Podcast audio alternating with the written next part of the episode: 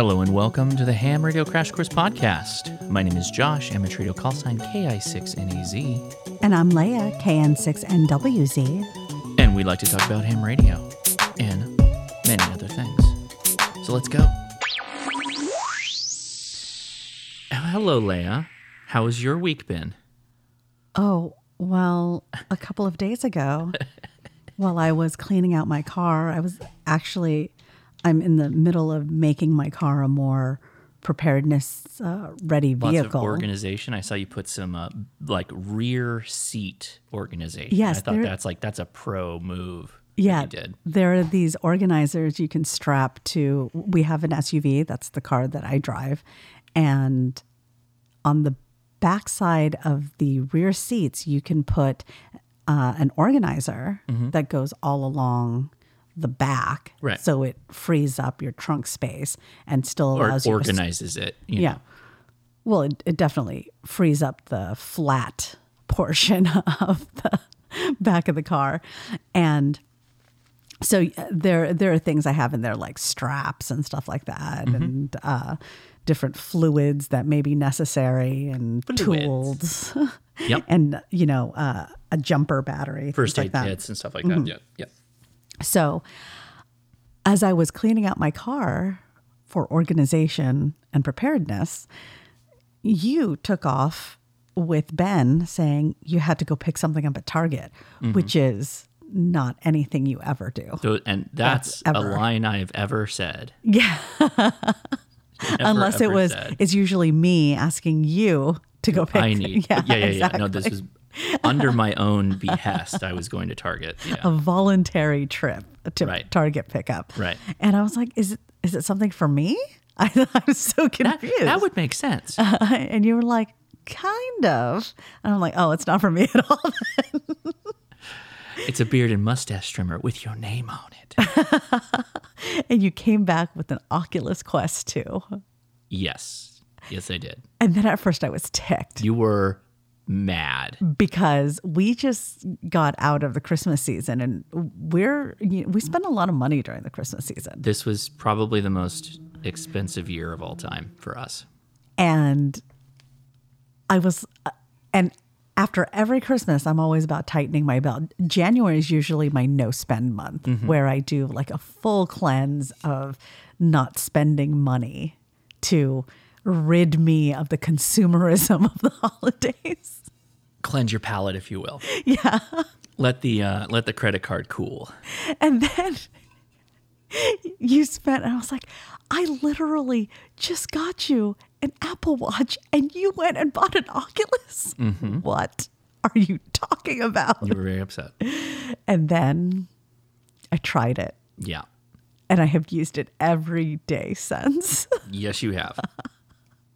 it is pretty amazing, which is actually going to be the topic of this show. Um, oh, it is. Yes, towards the end of the show, we'll be talking more about what virtual reality can do for ham radio. At Oh, I mean, uh, I'm, fine. I'm being a futurist right now. I'm putting on my ham radio futurist hat. I mean, it feels like the future is now. Have you seen this? I, and so everybody who has come to the house, I have put the Oculus. and we're total jerks about it too. We put them into like an it's an app where you get into an elevator. You ride the elevator up to the top. It opens and there's just a board, it's a plank. a plank shooting out over the roof and then we're like, "Why don't you walk out on the plank? Go ahead." I can't do it. I still can't do it. Now, I've tried three times. I, I can't. The only people I, the kids have jumped. I've jumped. Yeah. You have not. I my No mom wouldn't do it. Yeah, it's pretty No, wild. you know what? I think my friend Sarah did do it. Did she? I think she did. I think she did. Yeah.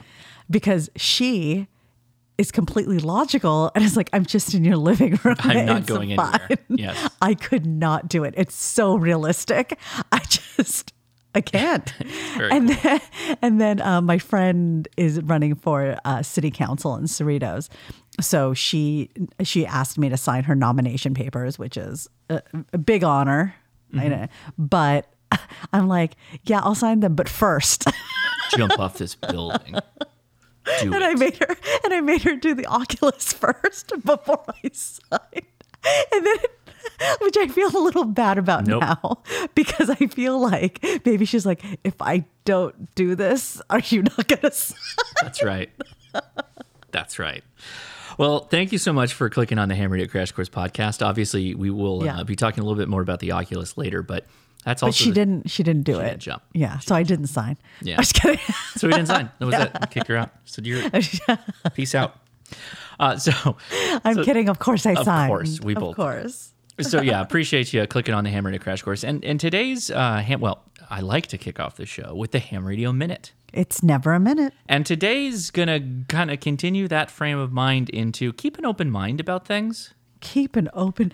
Okay, so when uh, is this? Is this also going to be in relation to the Oculus? Is this whole podcast Yeah.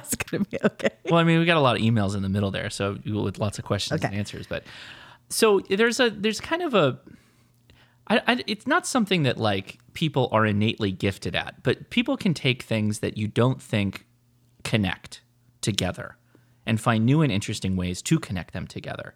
Hmm. I believe hams are very adept at this. I believe it's our in our very nature. Somehow, there certain camps of hams, certain camps, camp hams, Ca- ham, camps. Ham, a ham, a camp of ham. Yeah, certain ham camps. Certain ham camps are good at this. It's the honey baked ham camp, just so you know. It's the honey baked Yeah. camp, yes. And it, you, you can see it in in like as we adapt things. Obviously, wireless technologies, right? I told you not to drink the beer yet. I told you not to drink right the beer. in front of me. You just went right for it, and your face was, oh my goodness. Well, the cat's going to be out of the bag on that one here, I think, shortly here, guys. Um, so keep an open mind because you'll you'll never know when you'll be surprised by something being related to and adjacent to ham radio. Obviously, things like the Raspberry Pi and the work that KM4ACK did to create a script that co-locates all the ham radio applications on the Pi. 3D printers. DMR radios were originally commercial radios that got adapted for ham radio. These are all things that were pulled in kind of via ham magnetism into the hobby. Hamnetism. Hamnetism. So I, I, I can I can't think of any more off the top of my head, but there are definitely a lot more than that. So keep an open mind, and if somebody is going down that rabbit hole, let, Let them. them. Just let them. I will Let tell them you. burrow. Let when them you, burrow. When you told me what you bought the Oculus for and how it was going to be ham radio You were related, even more mad because now I'm just defending completely unrelated entertainment on ham radio. Josh, you can't you can't just say ham radio for every one of your purchases. Honey, it's a Rolls Royce. I got to know how antenna goes in it. Come on. no, I immediately thought to myself, "Ah, so many hams are going to hate this. I mean, there are going to be some OMs that are just going to be the most outraged. They are. I can't wait to put the video out. I- I'm so excited. Because uh, for me, I Mm-hmm. am actually somebody, obviously, because of the generation I'm in, who straddles the line between you can't beat certain things in reality the way that they were before the oh, internet Oh, yeah. are is much better Right, right, right. right? To- to- I'm I'm hundred percent on board, but I'm also very much looking forward into Yes. technology. There's so many interesting. and things. then I'm like, but there are so many things about technology that make life easier, more efficient, Yes. and like improve life. we can have both. Right. And to me, VR was like this oh, F the past. We're, we're going straight. We're going straight to Metatown. Yeah, we're going we're going straight to the Matrix. Put me in a pod. and and I'm gonna say, even now, being a fan of the Oculus Yeah. and using it every day, thoroughly enjoying it and being blown away time out. I don't know when the novelty is gonna wear off because obviously we're in the first couple Yeah, of yeah, days. we're- yeah, we're- and I don't know when I'm gonna stop being in awe of how realistic things can feel. Mm-hmm. It's like a with paradigm just a, shift. Yeah. With a headset Right. on your head, right? A wireless headset. Yeah. That's the key point. and how much of your experience in life Mm-hmm. is based off of what you see and what you hear, right. Mm-hmm. Right? Wild.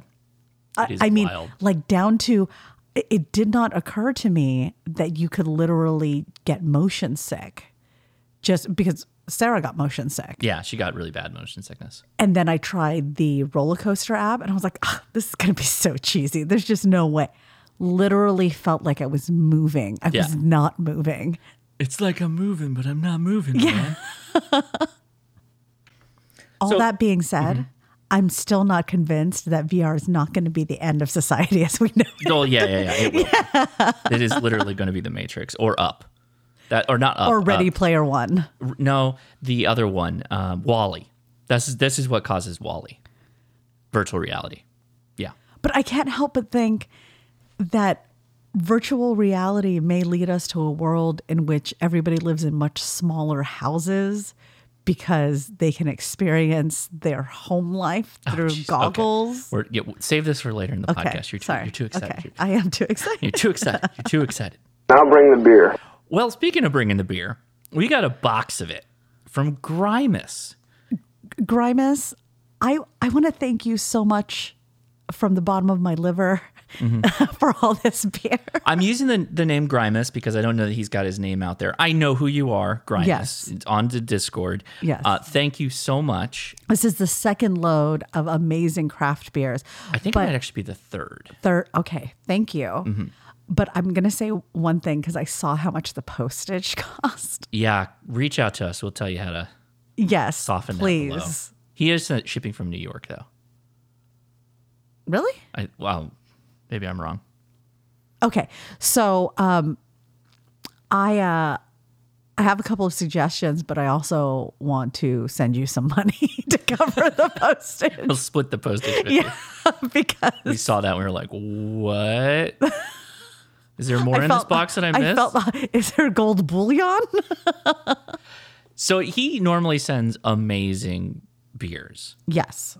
There was one though that had a piece of paper on it and it says, eh, not great on the piece of paper. And it is electrical taped to this.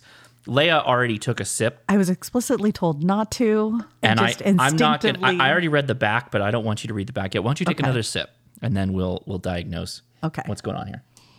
I'm gonna smell it. It smells like um like a bourbon stout. Mm-hmm. A bourbon barrel aged. It's an imperial stout. okay. Yeah. Wow. Yeah, that totally. What what what jumps out at you?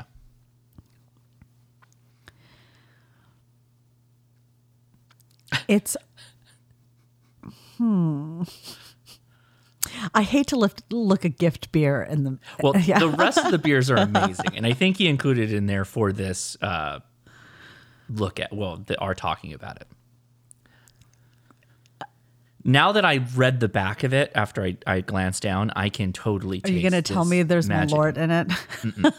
But we, he did send some Malort cold brew coffee, which I Oh. don't even know what to expect about that. Why don't you go ahead and pick up the can and pull that piece of paper? That's like the Malort Four Loko. some Malort Loco. All right, so I'm gonna look at. I'm gonna take this label Uh-huh. It's a now. Malorco. I'm gonna. I'm gonna take. Eh, not that great. It is Stillwater and Evil Twin Brewing. Imperial Stout with molasses, sea salt, and beef jerky with artificial flavors. Twelve percent alcohol. it's a big beer. It's a really strong, syrupy imperial stout, and it literally tastes like beef jerky. There, there is a steak on the can. Let me see. now taste it again, Now I'm gonna I'm gonna taste it again. and you will get big beef jerky notes. It tastes like soy sauce. And soy sauce too. Oh man, I'm just gonna save that for fried rice. Well, oddly enough, uh, look at what the next beer is. Vanilla rice rice baby. I thought you might get a kick out of that. Horchata inspired. Oh, I bet that's good. Well, whatever we do with this, cream ale. I might rice. get some other classes just so we could pour that one out because I this am- is not good. I, I will I will say that it is not good. I mean, it's it's a little kikomani. You know? It's do you do you want your beer to have umami? this beer has got umami, And oh, don't I don't, a- want any more. I don't think it's as terrible as you're saying, though. It's no, it's not terrible. It's just not good. I mean, It is not good. It is not bad, but it is not good. Huh. yeah, that is. Uh, it, I- I'm gonna drink it. I'm gonna keep drinking it. Okay. Yeah. We'll, I will force ourselves to drink it. Not force. It, it's it's grown on me a little bit. Yeah, That, those first couple of sips are are mm-hmm. are a little tough. It's a dry jerky. It's a little tough, Leia. All right. Well, thank you, Grimus. We will, we will imbibe on There shows are- to come. There are many other delicious beers coming from Grimus. Thank you so much for sending them. And I, I do appreciate throwing the little gag beer in there. I thought that was pretty funny. So I hope you enjoy that blind taste test Maybe by I Leia. should use it in a chili Why? because it has so much umami. The meat's already got it that you're going to put in the chili. Oh, I'm using turkey though. oh. Yeah. Oh, God. All right. Okay. It'll make me a little gassy. Yeah. so join the conversation by leaving a review on iTunes for the Ham Radio Crash Course wherever you podcast. But we really do appreciate it if you drop them over on iTunes. I think iTunes is going through that yearly where they have to, I guess, recompile the database because Okay. we've got no reviews this week. Oh, So that's okay. But if you do want to drop us a review, we would appreciate it. Um, again, over on the iTunes, that's kind of where the the algorithm lives for podcasts, and we will read them on the show when they come in. But if you'd like to email us, which is a big part of our show, you can email us at leia at hamtactical.com. And leaving a review wherever you listen to podcasts will help the Ham Radio Crash Course reach more hams and the ham curious. And we appreciate it. So, Leia, we'll move right into the preparedness corner then. Are you ready? Are you ready? Are you ready? Are you ready? Into you the ready? unknown I will Let's go, Let's for I go. shall fear no Let's man go. of peace. Let's go. Let's One go. foot Come after on, the other, on. Are you ready? Let's For I am prepared to survive. I'm not allergic to bees. all right. So this is going to be a short preparedness corner this week. There is sediment at the bottom of this beer, like a lot. I hope it's meat. It's it's, it's a treat at the bottom.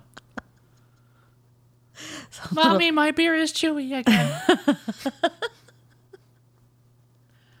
All right. So um, I'm actually going to talk about kids and preparedness and some resources uh, from the CDC. Interesting. Don't eat the children. And so, one of the things that the CDC has put resources towards is some uh, some reading materials. There's uh, Ready Wrigley, who is a preparedness Wrigley. pup. Oh, he's a dog. Yes. Okay. And so he's got a series of activities about preparing for disasters. There's also games, and this is from the CDC website. Being a hero is fun with these interactive games from FEMA. one is Disaster Master, What? and the other one is Build a Kit. We're not going to play it live. Is not- Disaster Master sounds like a Marvel villain.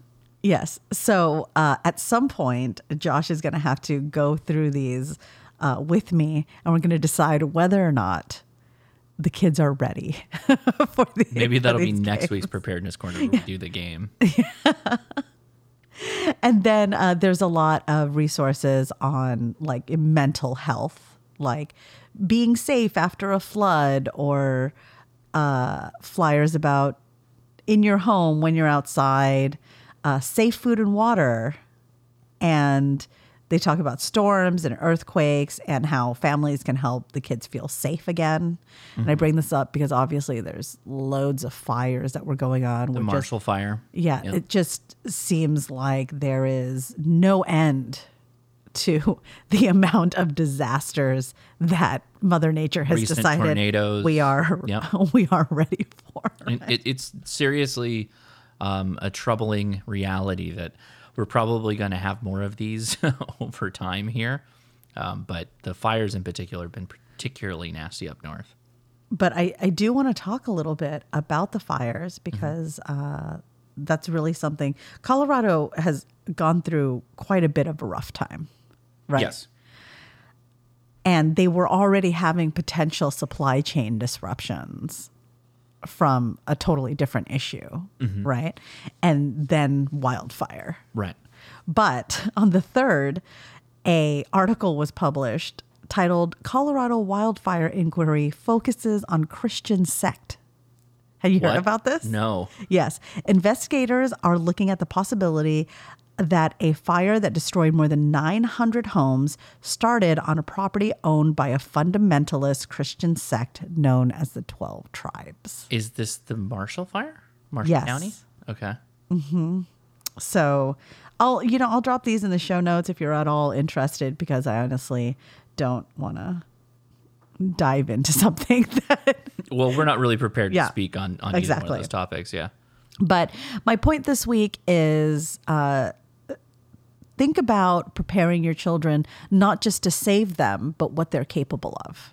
Oh, how they can help. right? Exactly. And having them, Yeah. you know, it, it is true that particularly when someone is going through a tough time, some people will rise to the occasion Right. or they're just so distraught that the only thing that will break them out of it is if they do something Mm-hmm. to occupy their mind. And children are definitely like that. Yeah.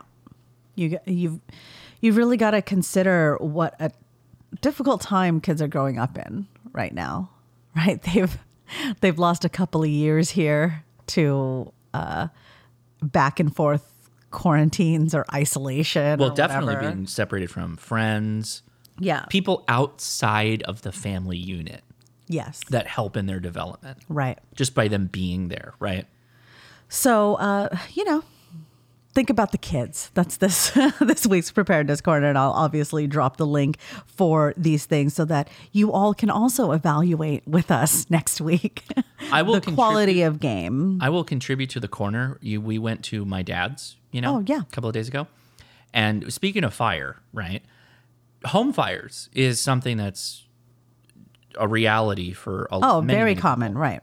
Particularly if you're going to like leave and go on vacation. Yeah, You might want to go in and make sure that the things that are powered on are like quote unquote reliable uh, electronics.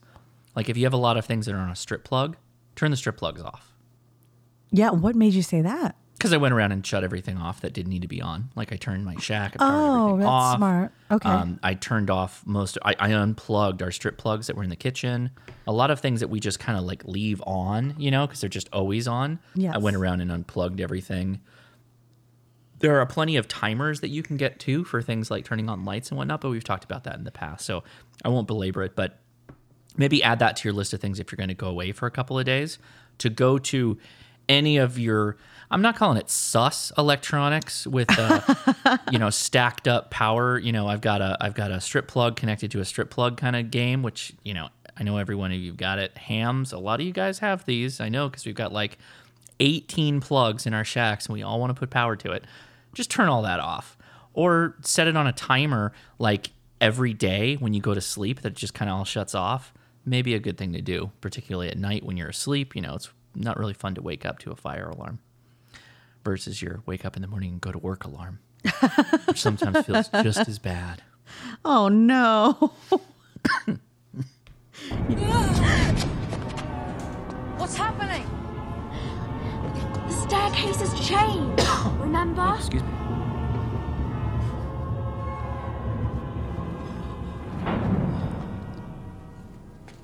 Let's go this way. Before the staircase moves again. welcome to leia's well i guess it's your correspondence tower or is it just the ham radio correspondence tower i'm never sure I don't know. I don't know either. We start out the town. You just jumped right in too. No segue. I just, I just boom. That was a hard cut. Do you have any voicemail this week? I do not, but I'll go ahead and give anybody the phone number in case you're listening on the road. You know what? Just go ahead and program the number into your phone so that if you're particularly outraged while driving and listening to the podcast, you don't have to let your outrage subside until the emails. Right. You can just call right away. Call in your frustration. Yeah. The number is 562 334 2389. There you go. Okay. Well, if you want to email us again, you can hit us up at leia at hamtactical.com. We love it if you enter in your ham radio questions or comments on the show. Preparedness commentary or ideas is always uh, appreciated as well. And if you want to tap into some of the lighter topics, which we had a lot of fun with last year, you can do that. But definitely make sure you sprinkle in some ham radio too. We would appreciate it. So, Leia, why don't you take it away? All right. I'm actually very pleased at this email. I read ahead a little bit and then I thought it was so great. This is just the first email. You're already Yeah, out the gate. right yeah. yeah. it's titled Mini Ham Shack, and this is from Max, Josh, and one of his co- podcast co producers. Wow. Demoted, You're just a co-producer now. but clearly not voluntary. Did you notice? Correct. no, there was not really. Yeah. I have $300 to set up a small ham shack. I have a Radioddity GS5B. I think I am the youngest to email. I am 11 years old. Whoa. That's amazing. Max, thank you so much for writing in. And I'm going to just go ahead and kick it over to Josh as to how he is going to figure out how to get you a $300 ham shack. Boy, that's a great question, Leia. so uh, the Radioddity GS5B is the one that's like uh, Bluetooth programmable. It's a handy talkie that has Bluetooth in it, which is pretty nice. Boy, um, you've got you've got pretty much two options, and and here's here's the problem with this.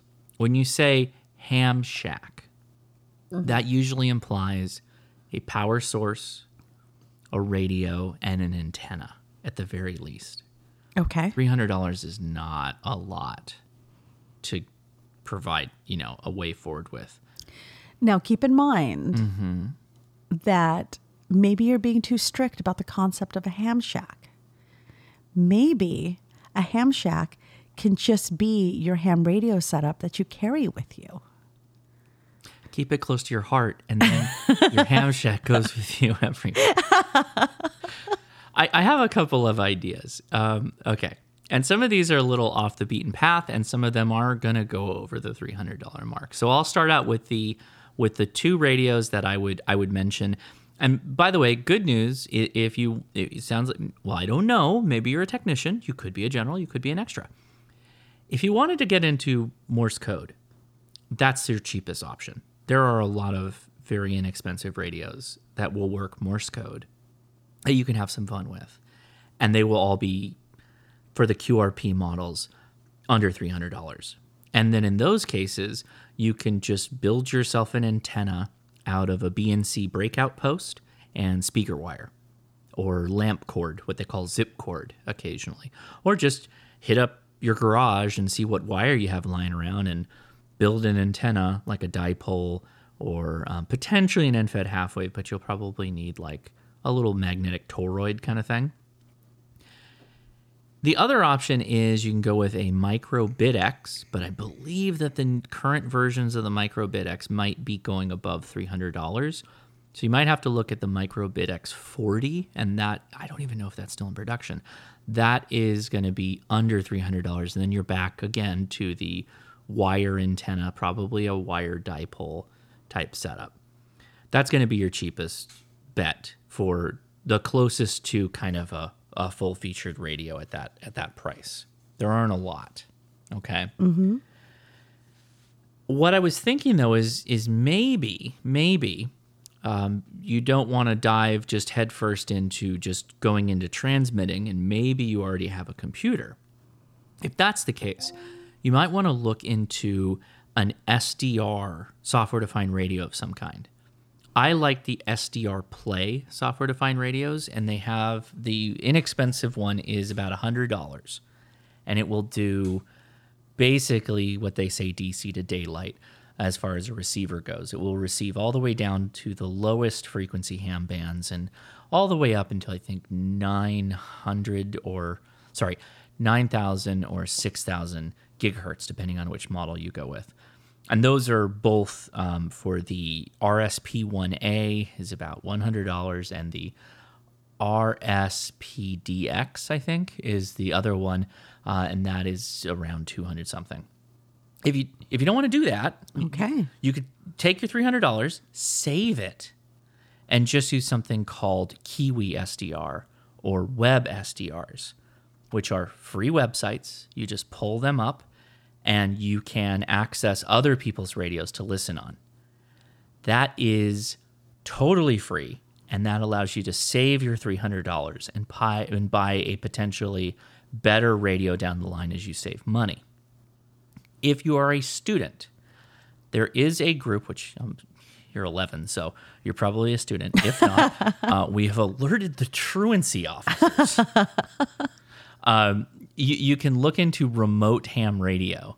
Remote ham radio, I believe, offers free time on actual transceivers to students. Oh, wow. So um, if that is the case, I will have to make a note here. I can probably put you in line with somebody. So Leia, forward me that email. All right. You're getting forwarded, Max. I'll see what I can do. That might be an option. You you get a couple hours here and there that you can get on the air. Again, you probably want to be a general at least. Uh, if you're not, I he didn't include that, but eleven, you know, I'm assume probably a technician. Uh, maybe start looking at your general. Don't don't underestimate. I'm not trying to underestimate. not trying. Take no offense.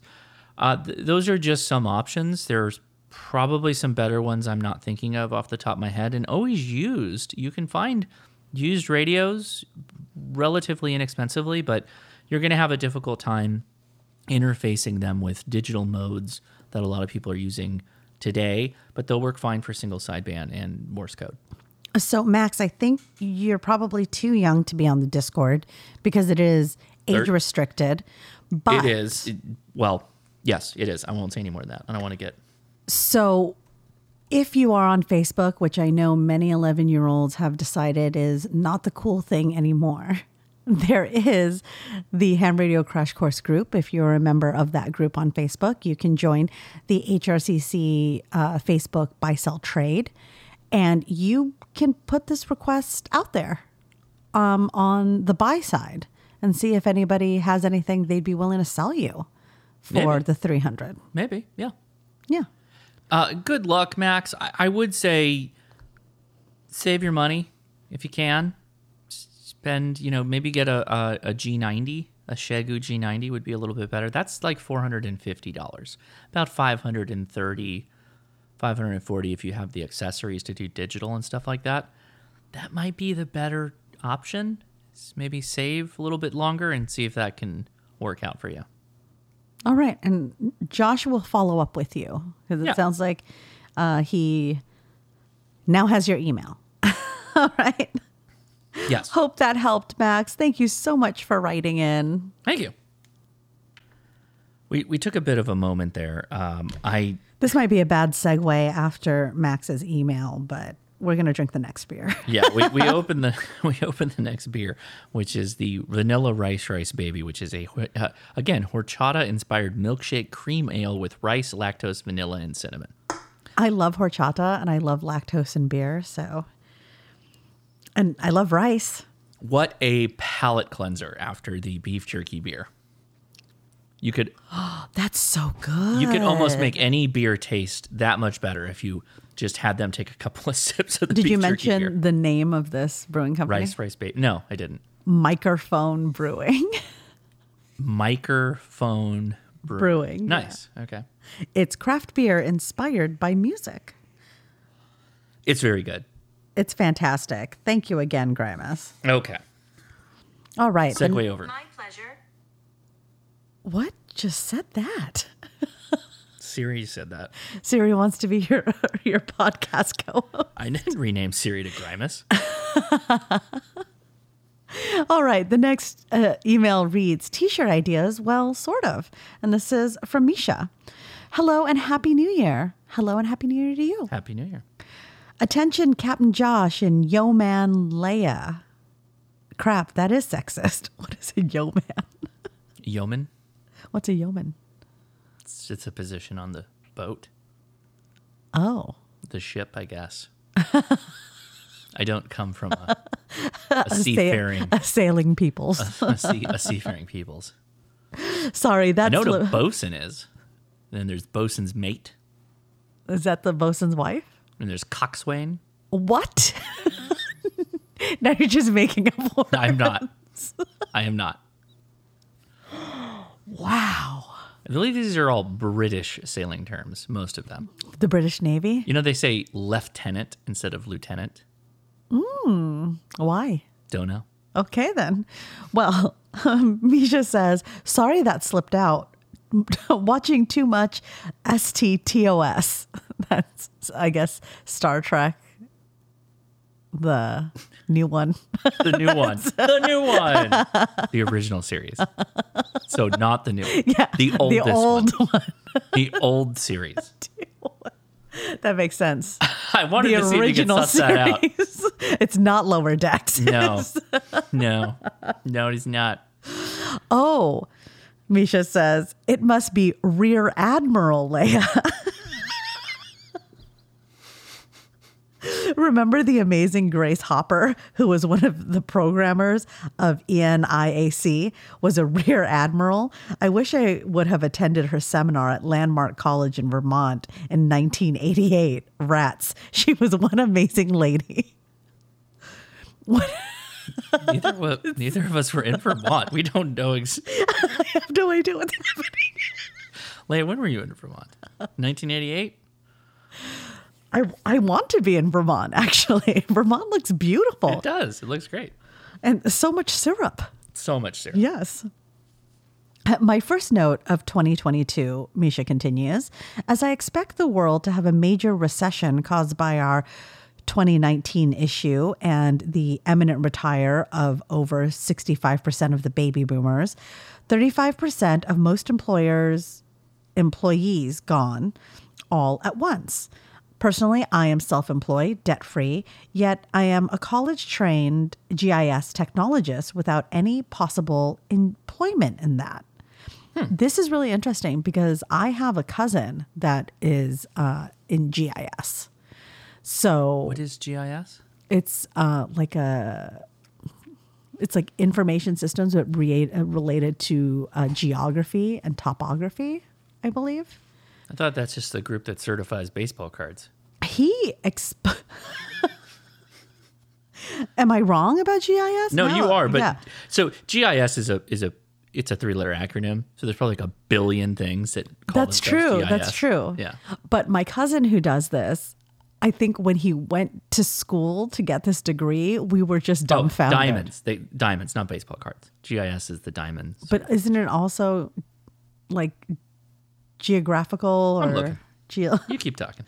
Anyway, so when he told us we were he was going into this, we were like, "What does that even mean?" We're like just a bunch of Asians going, "Is it is it a doctor?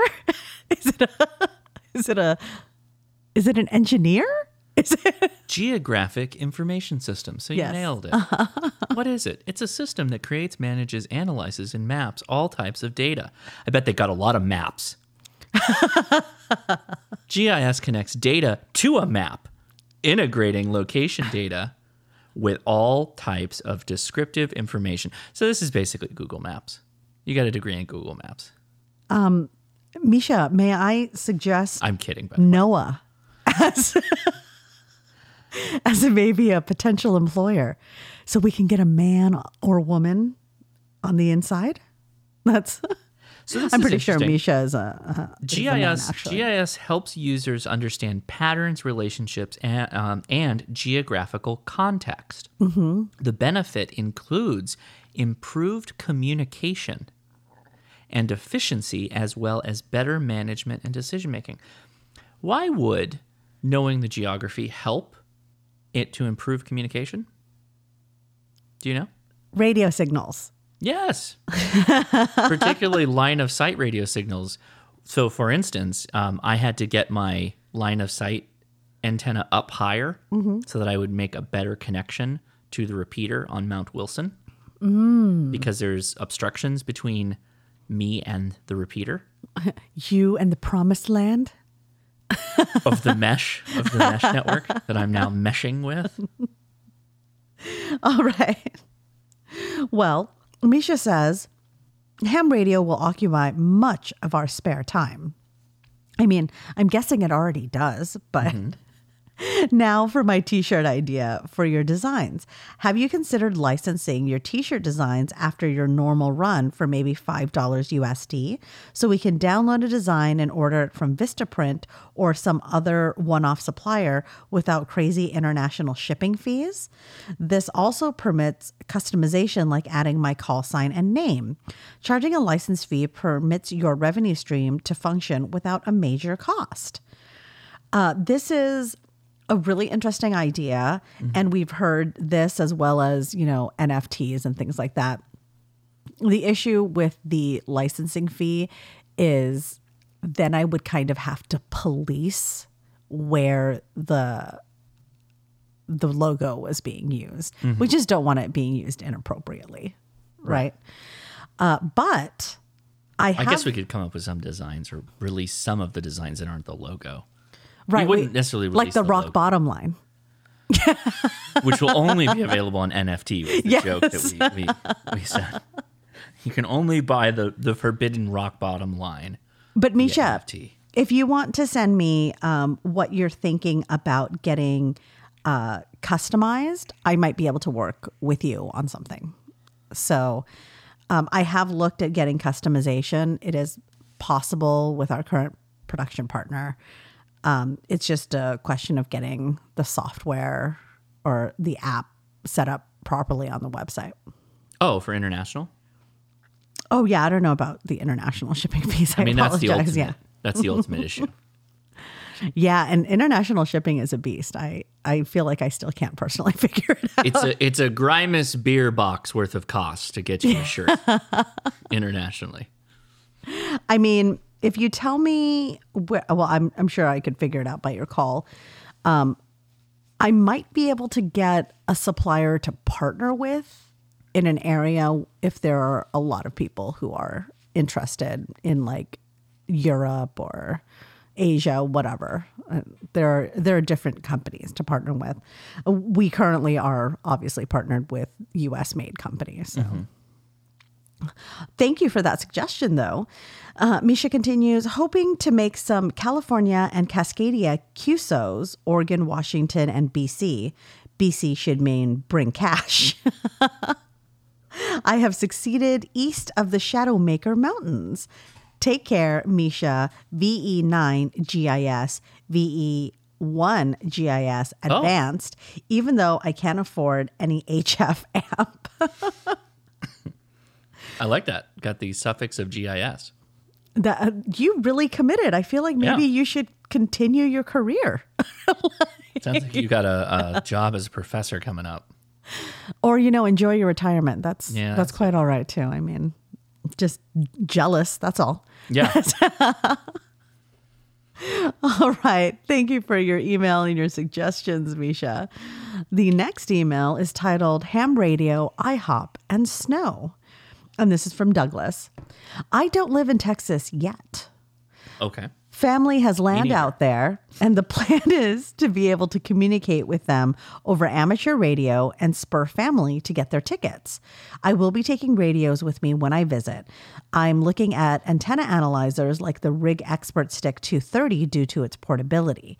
I already have a DIY PVC mast with a 2 meter, 70 centimeter antenna on it for such work while there.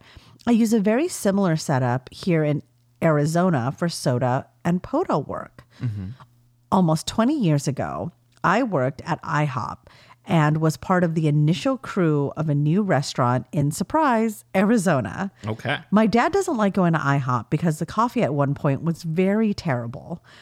Is that true? Could IHOP serve bad coffee? Wouldn't that just kill a chain like that? I don't know. I would assume so. I wasn't a coffee drinker at the time. Now I really don't care enough to be a coffee snob. As long as it's battery acid strong and not burnt, it's good by me. That's kind of the thing. I, I think that like a lot of the diner coffee mm-hmm. is usually palatable because it turns over so quickly. Right. It doesn't sit.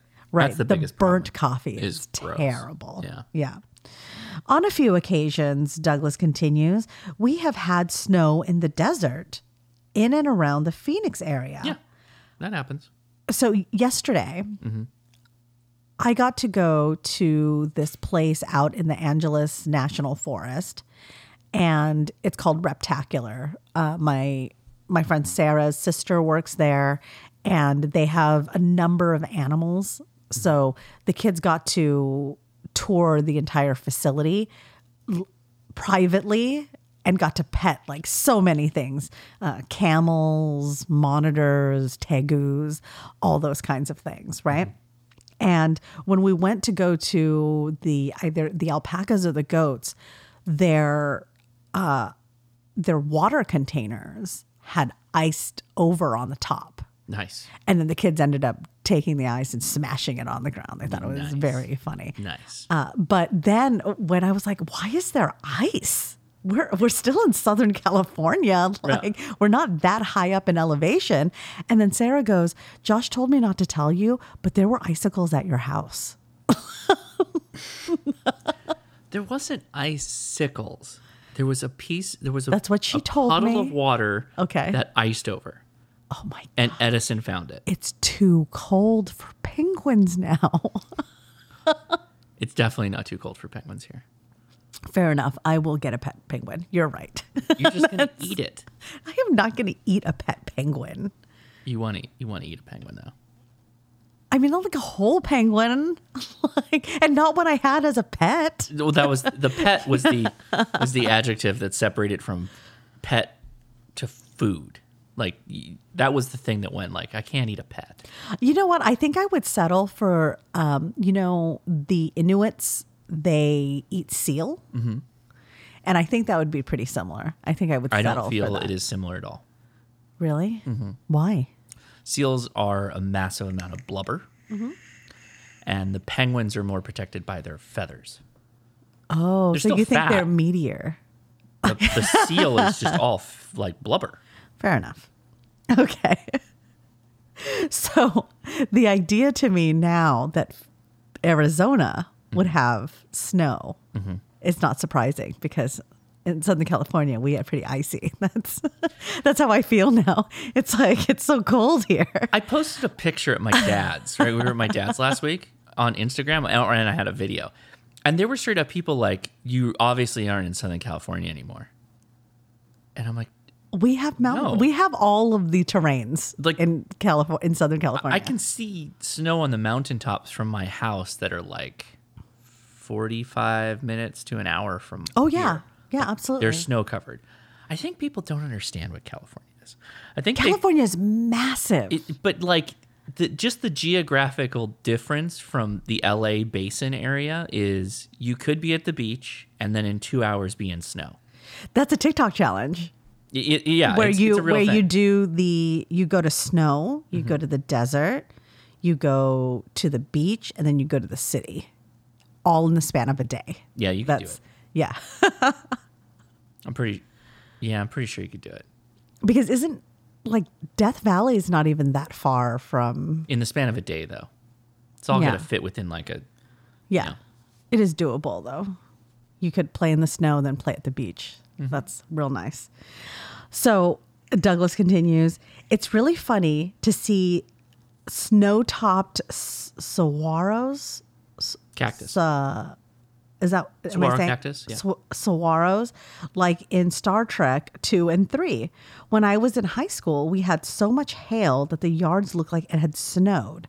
Then that is a lot of hail. In about 2010, we had a horrendous hailstorm that did many millions of dollars in damage to buildings and vehicles. I saw some hail range in size from golf balls to the occasional softball size. Yeah, screw that. That is a lot of damaged cars. That's a lot of damage. could you could you just imagine you're driving in the hail and now your windshield is broken, like just shattered by a softball? Oh, that's not the damage, Leia.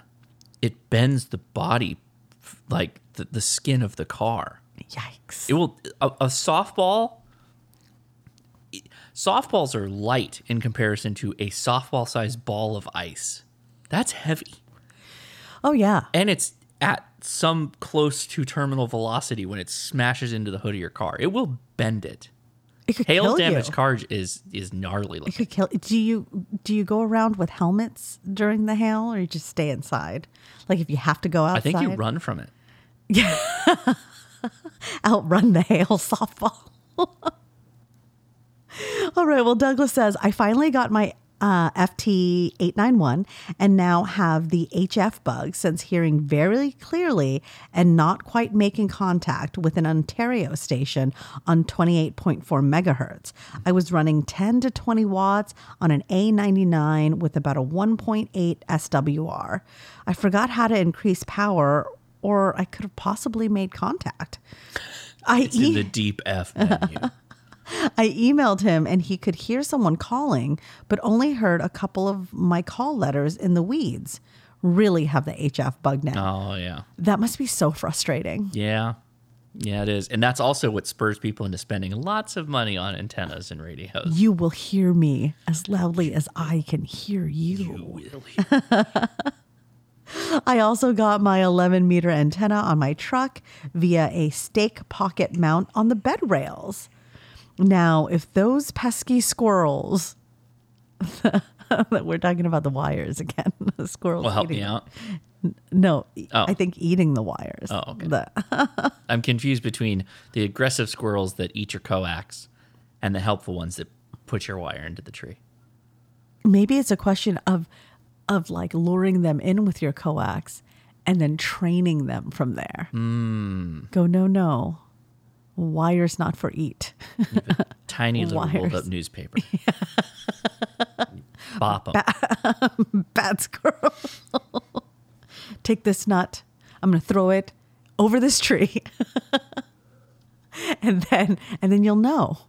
And then the squirrel's thinking to himself, um, if you can, if you can throw the wire into the tree, Why do you need me? wh- when you, when you need me, I need you to get it higher than I can throw it. See, you can climb higher than I can throw, squirrel. So so once I have this nut, and you've been holding me captive for six months, Then then I'll have Stockholm syndrome okay, and I'll do whatever you want. I trust you completely. implicit. All right. Well, Doug's, Douglas signs off. KI7 LIK. Thank you so much, Doug, for the update on your ongoing ham fun. Yeah. Thank you for the update. The next email is titled Cults. Great. This is from Chris. Hello, Chris. How's it going, you two? Pretty good, thank you. I'm doing well. If you are going to start a cult, touch lamp or RF, you'll need to add waterfall sweatpants to match the hoodies and maybe some Keds sneakers. Definitely the Keds and waterfall pants. Yeah, that's So if you haven't seen the pictures uh, of the the uh, FT8 uh, sweatshirt, it is really sweet. it is really nice. Josh was so upset that I haven't gotten him one. I want the zip up hoodie really bad. The material looks like it's more of a sport material Yeah. than the, the um than the appliance operators zip up, which I still like that one, but I Uh-huh. Yeah. like the the waterfall. I still haven't ordered it for you. I- I'm very sorry. Yeah. I know. Well, you got this Oculus. So maybe you can just have it in the Oculus. Get an image of it, take the design, download it, load it into the yeah, make an good. NFT. Make an NFT. I, I still, I don't. That, we can't unpack that here, but Leia has some cockamamie ideas about what NFT is. Yeah, you an NFT is aside from art that you can buy, a lot of NFT is that's sold is stuff that you can buy for VR. It is not that. Okay. An NFT, Hmm. the thing that goes in the blockchain, is merely a notice of who owns a thing. It is not the thing. Yes, right. It's not the thing. So the NFTs that are on the internet, right? I'm gonna own the Burj Khalifa. Let me. Let me so the NFT images that you see on the internet are attached to a URL, Right. right? That URL, the link to the image is what goes into the blockchain. Yes. There's already been scams where the hosts for websites of NFTs Okay. have just changed the URL. That's rude. Yo, where'd my ownership go? Where's my thing? Where's my virtual thing? I didn't even get to right click and save as. I didn't get to screenshot that on my phone. That is that is still my favorite. Like when you go back to Alec, the Alex Jones memes are some of my favorite memes. Going back to last week with the the, the elites don't want you to know the park ducks are free. the other one is, you know, they don't want you to know that you just right click and save NFTs. I've got like 400 of them. it's just so so funny. All right. Well, Chris signs off. Pew pew, Chris, W9 TSB. yeah, I think that um, if we were going to start a cult, we would start separate cults because mine would be touch lamp related. Oh my god. it would just be this forever and then, and then battle yours would be the RFI hunters or something. the RF Inquisition. the RF Inquisitors. and your job, No, the no Inquisition is a thing. It's not a group of people. It's an inquisitor, right? the You'd be an Spanish Inquisition. No, the RFI Inquisition. The RF Inquisition. The RFI. so then so then you would be like the Knights Templar of of hunting down or whatever. And then and I would be you know what this might actually be the the spouses group. we're gonna we're just gonna keep manufacturing and randomly installing touch lamps everywhere. you know? That's affiliated with Noah, who helps us hide from the FCC.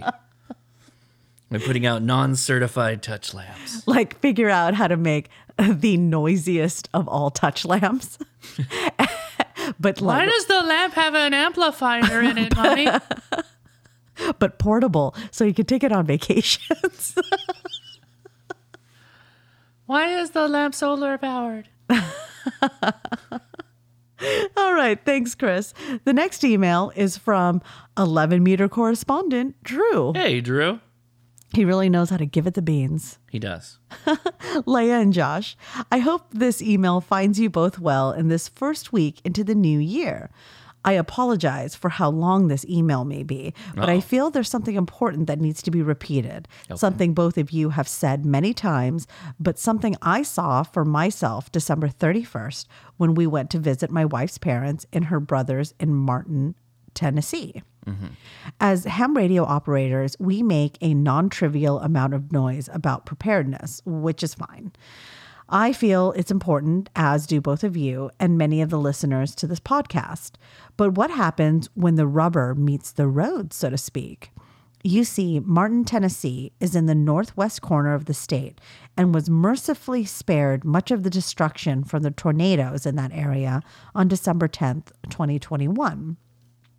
The town was, however, surrounded by tornado touchdowns, one of which I had to drive through in order to get our, to our destination. What I saw didn't surprise me because I've lived through one tornado that pa- passed right across the road from the house I lived in at the time. While it tore apart part of the fence in my front yard, it really didn't damage anything else, but it also wasn't a very large tornado. Why do I get the feeling that like Drew is living in a final destination movie? what's what's happening, Drew? I almost, I almost felt like Drew was apologizing for the tornado a little bit. a tornado It's like, apology? it wasn't that bad. It just ripped out the entire front fence of our house. yeah, but it wasn't that big. you know, it's It seemed like a nice tornado. He's just was like having a bad day.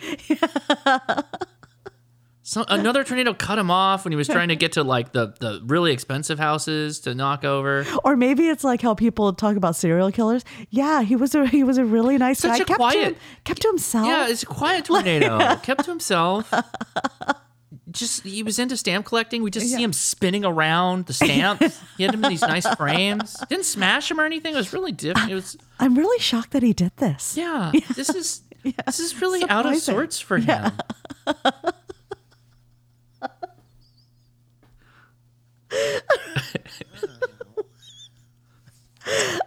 the tornado that touched down in the town of Sharon, Tennessee. Oh no, I had that Drew joke. continues. He had that one stamp where like they printed it wrong and it's an upside down plane. And what's funny about that is he would have a real plane upside down spinning next to it all the time. It was kind of a joke.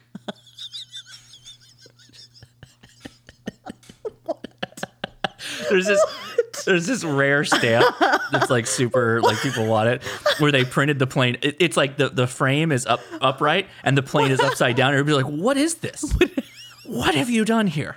Like people were offended. It was in the beginning of like air, air flight or some commemoration. Was like he did not fly that that biplane upside down. My word.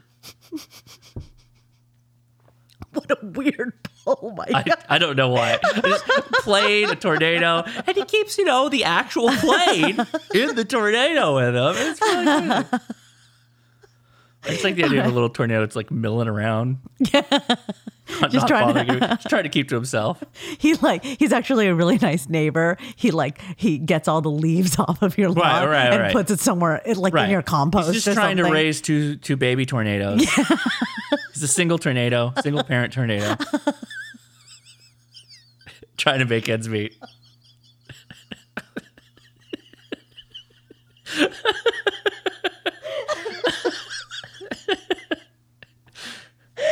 Let me tell you, daycare is a bitch. They get into everything.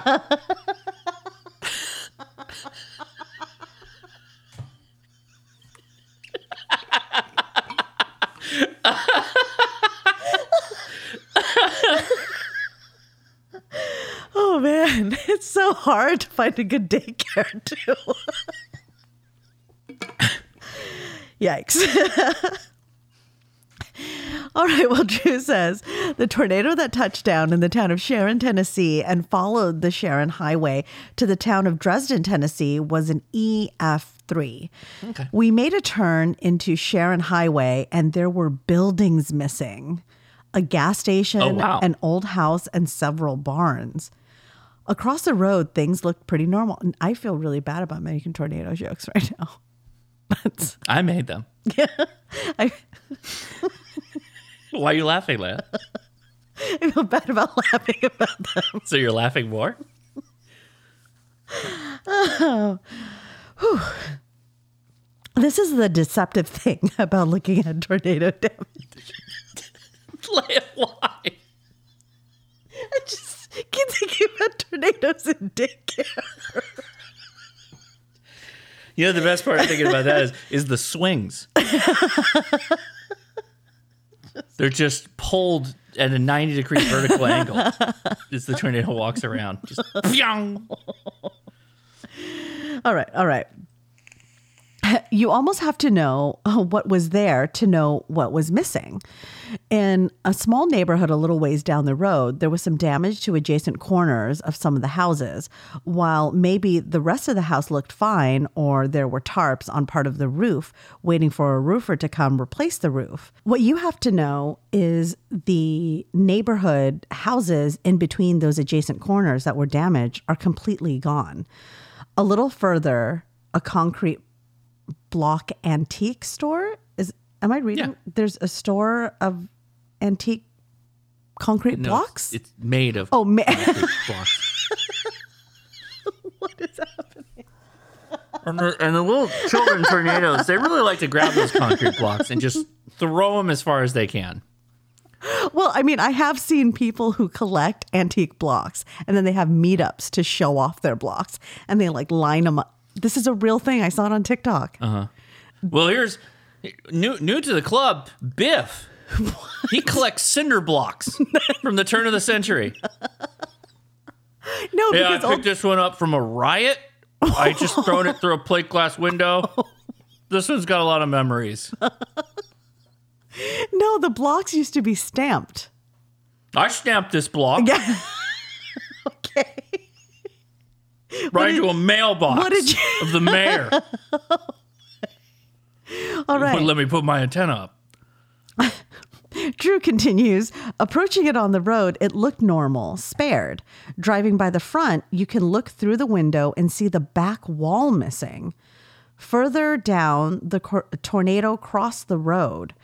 where a line of trees used to obscure the view of a house from the road, there's nothing left of large old trees but piles of twisted toothpicks. Wow. And the front of the house is bare and exposed to the blank, shocked stares of passersby. In the lot next door, there's a brown, muddy spot in the center of the lot, a small pile of construction debris in the ditch next to the road. All that's left of the house that used to stand on the bare, muddy spot.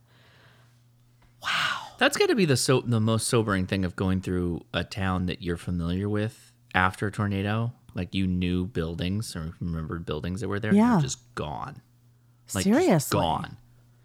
I was actually not to talk about the Oculus too much, but I was thinking about one of the best things about uh, virtual reality would be that you would be able to go back to cities in different time eras. So, for instance, you could theoretically have a stroll down um, through Manhattan before the Twin Towers were gone Right. right? Or you could go through some of the. Um, one of the things I did w- with the Oculus was I did a tour of uh, Anne Frank's house because I, I really wanted to experience what the annex looked like. And you get a sense of the size and what it felt like and the um, the air raid planes going by. You can actually hear the planes going by above the annex. And so you could actually go and see like maybe Berlin before the wall, Berlin after the wall, right? And Oh, that would be interesting. A lot of that stuff historically would be interesting. you know, it, it would mm-hmm. be really kind of like a holodeck. I mean, that's kind of You know? Yeah. I mean, you can't interface it physically, but Sure. yeah. But, anyways, so this actually makes me think of that because how wonderful would it be for people to be able to see what their old towns look like through the years? You watch. right? There's probably going to be like Facebook cars hitting the road that are running 3D imaging software, and they're just imaging cities. What do you mean? What do you mean? Facebook Like- owns Oculus. Oh, you mean that they're doing what Google Maps does, but to create it virtually Mm-hmm. in the yeah, people are already buying up like uh there's I, there's this, yeah, I don't. I, Okay, anyways. I, think don't wanna go getting into far. Yeah. but this is really tragic. I, I I can't even imagine how one day a building can be there or a series of buildings. per- I mean, particularly one that's made of like concrete blocks, right? Like, Right. You know what I mean? That's just that's crazy to me. Drew says one door further down, the house is standing, bare, barely a scratch on it, only a few missing shingles, but not enough to warrant the use of scarce and now precious tarps to protect the roof. But the horse barn behind the, behind the house completely destroyed, while all of the family's horses were in it. Somehow or other, two of the horses survived. A ways further up the road, the tornado crossed again, passing through a churchyard. If you don't look too hard, the church looks fine, but it's tilted a little. The entire 150 plus year old church building shifted nearly a foot off of its foundation. Wow. We take a right off Sharon Highway, and I know that in spite of being prepared for what I was bound to see, I'm actually in a mild state of shock. I'm on a first name basis with some of the people that live on that road. Another right turn, and we're pulling into my in law's house. The only way home is to drive back out the same route later. I try to put it out of my mind and enjoy time with my family. What I end up thinking about is this even though my in laws were without power for some time after the event, along with many others, is that there was one very little someone with a radio could have done. Oh, oh yeah. is no. that there's very little Yeah. someone with a radio could have done beyond widespread activation of the Skywarn network. The real heavy lifting was done by neighbors who know each other's names, who could look out their whole and intact home and seeing a family staring at a ruin. I believe that as hams, there are ways that we can make a difference, but I also believe, as you and Josh have said many, many times, that knowing your neighbors, having a plan, knowing their plan, them knowing your plan, That's how you save lives and provide comfort in one of those situations. Community. With that, I applaud the efforts of everyone who is making a serious effort to be prepared and self sufficient in the event of such a disaster. I would only ask that you choose to be prepared enough to help someone else with more than just some RF should the need arise. I believe that the spirit exists within the community around the podcast and certainly more broadly as well. Don't let that stop you from knowing that you can communicate effectively in a power outage situation because that could last for some time. But don't, don't let that be the extent of your preparedness. This is a really fantastic point and I am I'm so sorry for all of the people who experienced um, this kind of devastation. Yeah, it's I- sobering, particularly if you see it. I mean, a- and then as the example, he he knows the people, right? Yeah. It, it it's a good point, you know, to to consider how you are prepared, but then make sure that you are appreciating the disasters you could experience, right? And then you're planning also somewhat appropriately for that, and it's something you you build up to. Take your time with it because the faster you try and get to where you're going, you're you, you might make some mistakes, right? Yeah. If you just go, I got to get all this stuff right now, I'm not prepared without it. You'll likely buy a lot of stuff you don't need, and it's kind of like after doing it for a while, then you you'll learn what you do need. It's something that you gotta. It's a mindset change, I guess, is what I'm saying. One of the most amazing things to me about tornadoes, though, is that because they just completely demolish buildings and move things around, literally your possessions could end up anywhere, right? Like in a fire, you know that that's gone. Mm-hmm. It's it's embers. Mm-hmm. But theoretically, some of your items could end up like photo albums or something. Somebody could end up finding your photo album miles away and bring it back to you, which kind of reminds me maybe put your name and contact information or something on your things if you're in a tornado area. Buy a label maker. Uh, or just a Sharpie, that's that's okay too. Okay. You know, figure out a way to get your things back to you if somehow they are removed. But uh, I just I just can't even imagine Scary. Yeah. Well, uh, Drew says, now I want to add something a bit lighter. Well, thank you, Drew. To prove that the world isn't altogether such a gloomy place, yesterday, Monday, January 3rd, the UPS truck driver brought me a package from HRO. The package contained a FT991A and an Epic Power Gate. Oh, cool. The latter is a tool for later, and this radio will be part of a go box so that I can take my shack on the road. But the radio, today I hooked that up to my Buddistick Pro and set that up for 20 meters. After checking the SWRs with my RigExpert, it tuned up to it tuned up nicely to 20 meters, uh, 1.06, and pulled the POTA spotting website and did a little listening. A lot of what I was hearing was in and out, and I could usually only hear one side of the exchange. After a while, I decided to set my antenna up for 40 meters and found several park activations taking place. oh, great. And I could hear both sides of the exchanges. Since I was already signed up with the POTA app, I waited until I heard a contact wrap up and KC4ZUA call CQ again.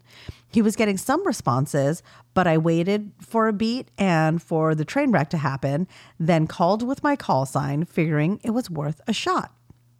Well, he jumped right back with my call sign and we exchanged signal reports and locations. And just like that, I had my first HF contact. Wow. POTA made it so easy, it was like shooting fish in a barrel. Make shoots of. That's, That uh, that that's does help. fantastic. And you know, again, the best it's one of the best things about POTA is that it's a you know what the exchange is. There's not a lot of chit chat for people that are starting out. They may not be looking for a lot of chit chat. That might be Right. a little too much. So um, going after just running in there for an activation might help. Being being a chaser, as we call it.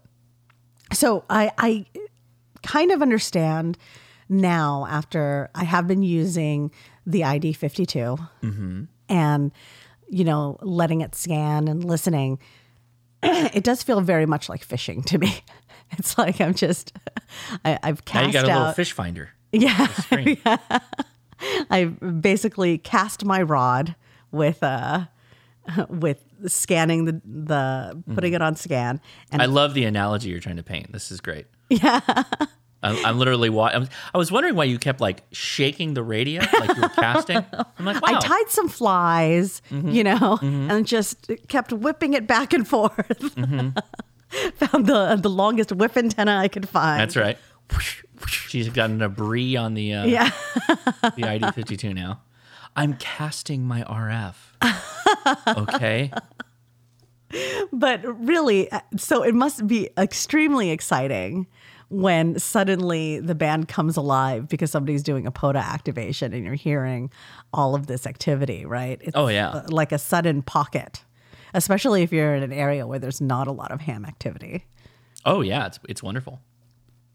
So uh, Drew continues. Anyway, I'm thoroughly hooked, and I think I'm going to throw a 133 foot end-fed half wave up, and that should get me 10 meters to 80 meters with a little work. But tomorrow I plan to set up my Wolf River coil and try that. But Drew has come such a long way from from being only on CB to just full blown all the antennas and as high as possible. It- it's true. I love it. Thank you for sharing your journey this far. It's like watching the evolution of a ham, you know, or listening to, right? In my case, reading though. Josh, my, my father gave my family a 3D printer for Christmas. Ooh. This is exciting.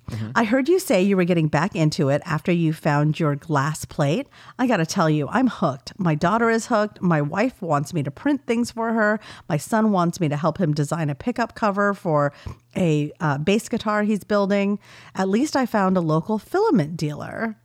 This is, yeah, 3D printing is a hobby that feels like you can make anything and the possibilities are endless.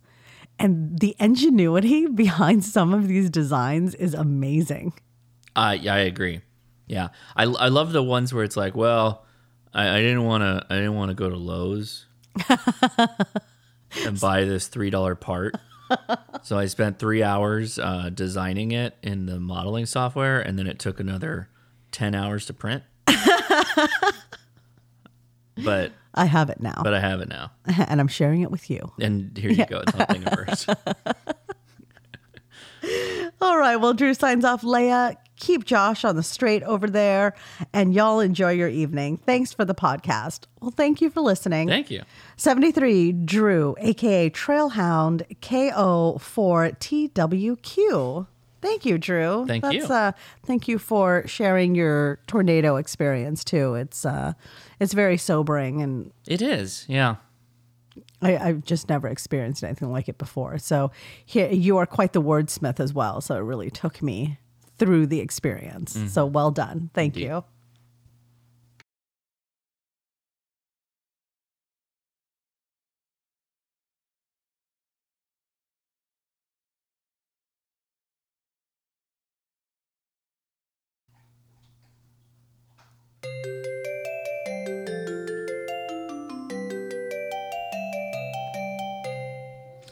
Welcome back. Well, for you, seconds. Us, was it 48 hours? 48 hours. We opened up a second beer from Grimus. This one, did you take a sip yet? I haven't. I was. Oh, good. I thought I needed to wait because of the last time. you So this is an IPA, but hang on to your butts. This is a milkshake, double India Pale Ale, brewed with pineapple, key lime, and vanilla. this is so confusing. It's like take all of the beer methods and put them in one beer. Milkshake double IPA. Oh my gosh, Leia, you're gonna love that. Am I gonna you love are it? going to love it. It's got lactose in it, right? That's, Uh, that's my new thing. I'm moving away from stouts and into milkshake is brewed with lactose. Yes, sometimes called a creamsicle. Oh, that's good. This is really good. It's like tart, but Very like, refreshing. but like creamy. And it's a double, so it's probably a bomb.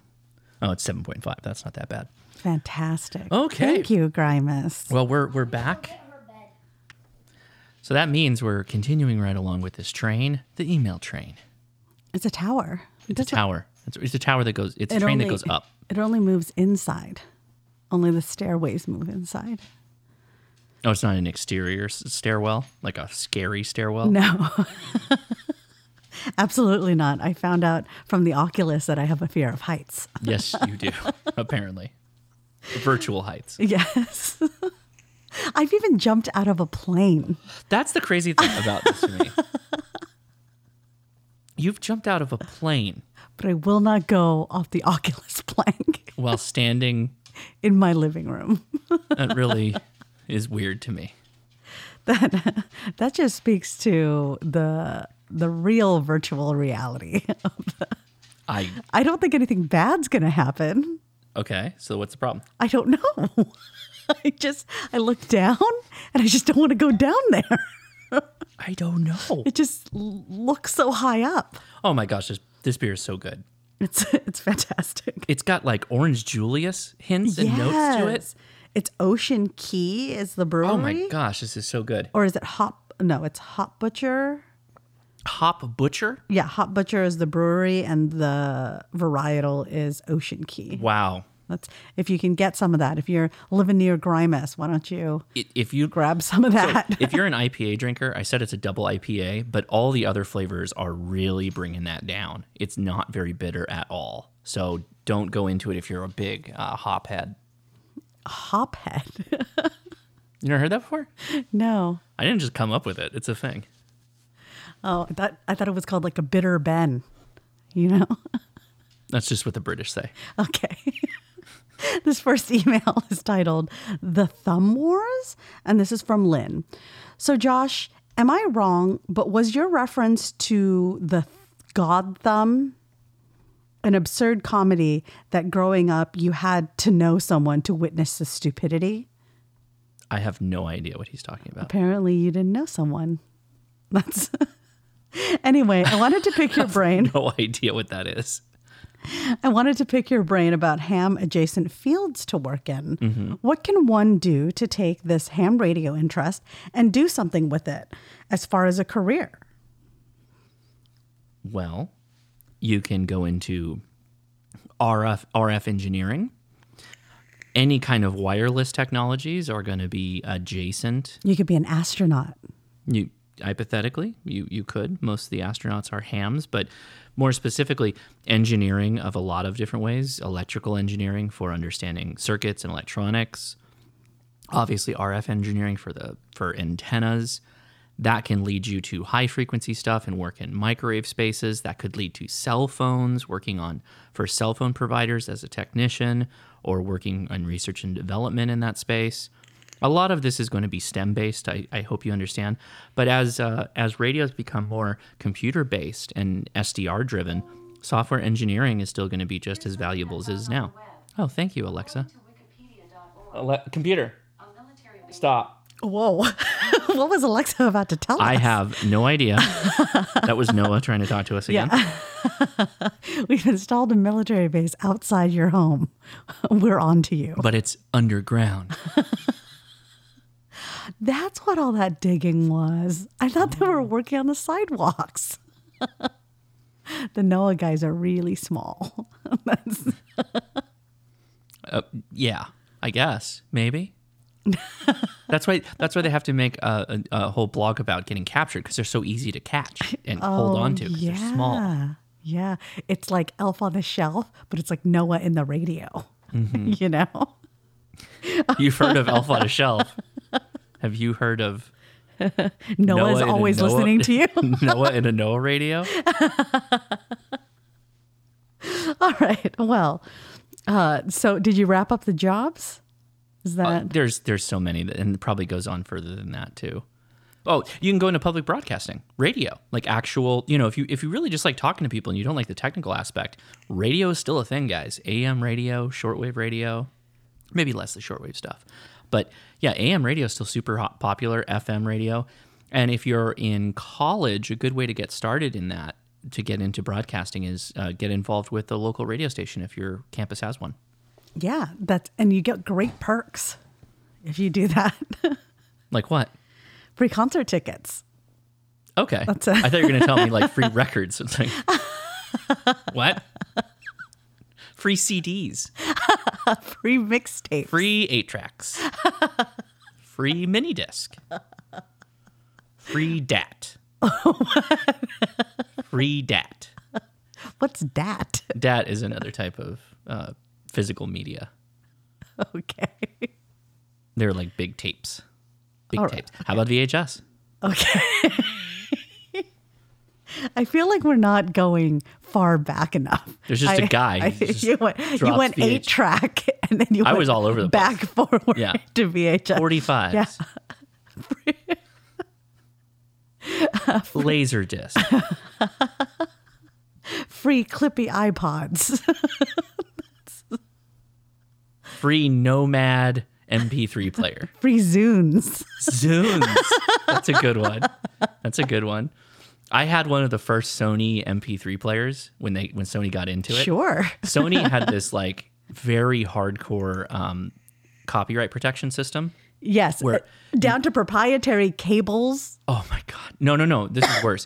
you had, and it was a really cool MP3 player. It was called the Clip or something like that. Uh-huh. You had to load software on your on your computer, right? Okay. And you had to load all your. It's going to start talking about that government base again. Uh, and you had to load all your MP3s that you had into the the Sony application, and then when you connected your click your clip to it, you had to check in and check out songs What? it didn't have an exposed file system, so you couldn't just drop songs into the thing and disconnect it. Like you had to use this app, which was a janky pile of junk, to check in and out your own your own music. And I'm like, is this a library? Is this a Dewey Decimal System? Am I having to catalog my own things? I had to, I think it shipped with like a, a, six inch rubber stamp that had the big mechanism that you had to change the date on because if it was wrong, it wouldn't accept it. You know, it's so funny that you said so pissed. janky because my friend asked me today if we have a subscription to Epic, which is like an online kids library. It's an MMO for math. no, no, that's Prodigy. I'm talking Oh. about Epic. Whatever. So it's an online library, and she was like, "Oh, do you do you like it?" She's texting me, Mm-hmm. uh, and I'm like, "Well, I don't read it, right?" But and then she was like, "I just think that the kids read really kinky things on it," and then exactly. And then and then I was interested. what do you mean? Because I didn't dive that deep into the library. And she was like, "Oh, I meant janky, janky." Like, what? God, What? Sarah. That just means her phone, like, auto anything close to kinky, it, it, it drops it.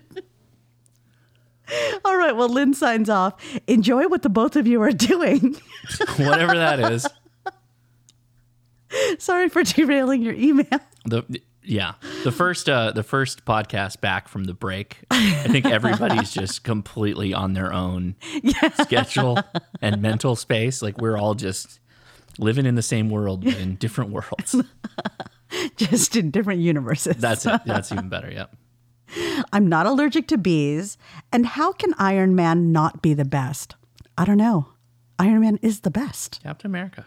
He has ham radio, software, and mechanics at his disposal. I have never seen ham radio. How do you think that they communicate from suit to suit? So you think Tony Stark's dragging a two meter Yagi behind him? He is the antenna. Oh my god! It's I mean, yes, of course, high frequency stuff they can do. I just, I just like the idea of like he pushes a button and a Yagi like unfolds. That would be Inspector Gadget. Okay. He's a little Inspector Gadget. Zoinks! The most relatable and therefore, in my opinion, the best Avenger. Hey, How is Tony Stark the most any, relatable? anyway, because he's into ham radio, software, and mechanics. He's not into ham radio. In no time have I seen ham radio in any of the Marvel movies. Okay, we're going to go back and watch all of them I mean, from now the people are going to email me if I'm Yes. wrong. But how is he relatable to anyone? He's just, you know, he's this like underdog. He's he is like the most intelligent man. No, but Robert literally Downey Jr..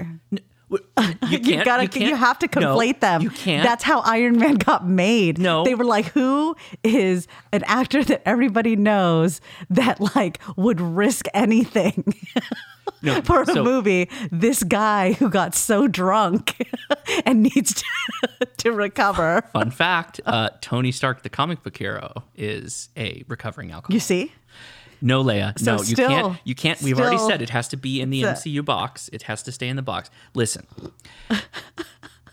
Listen.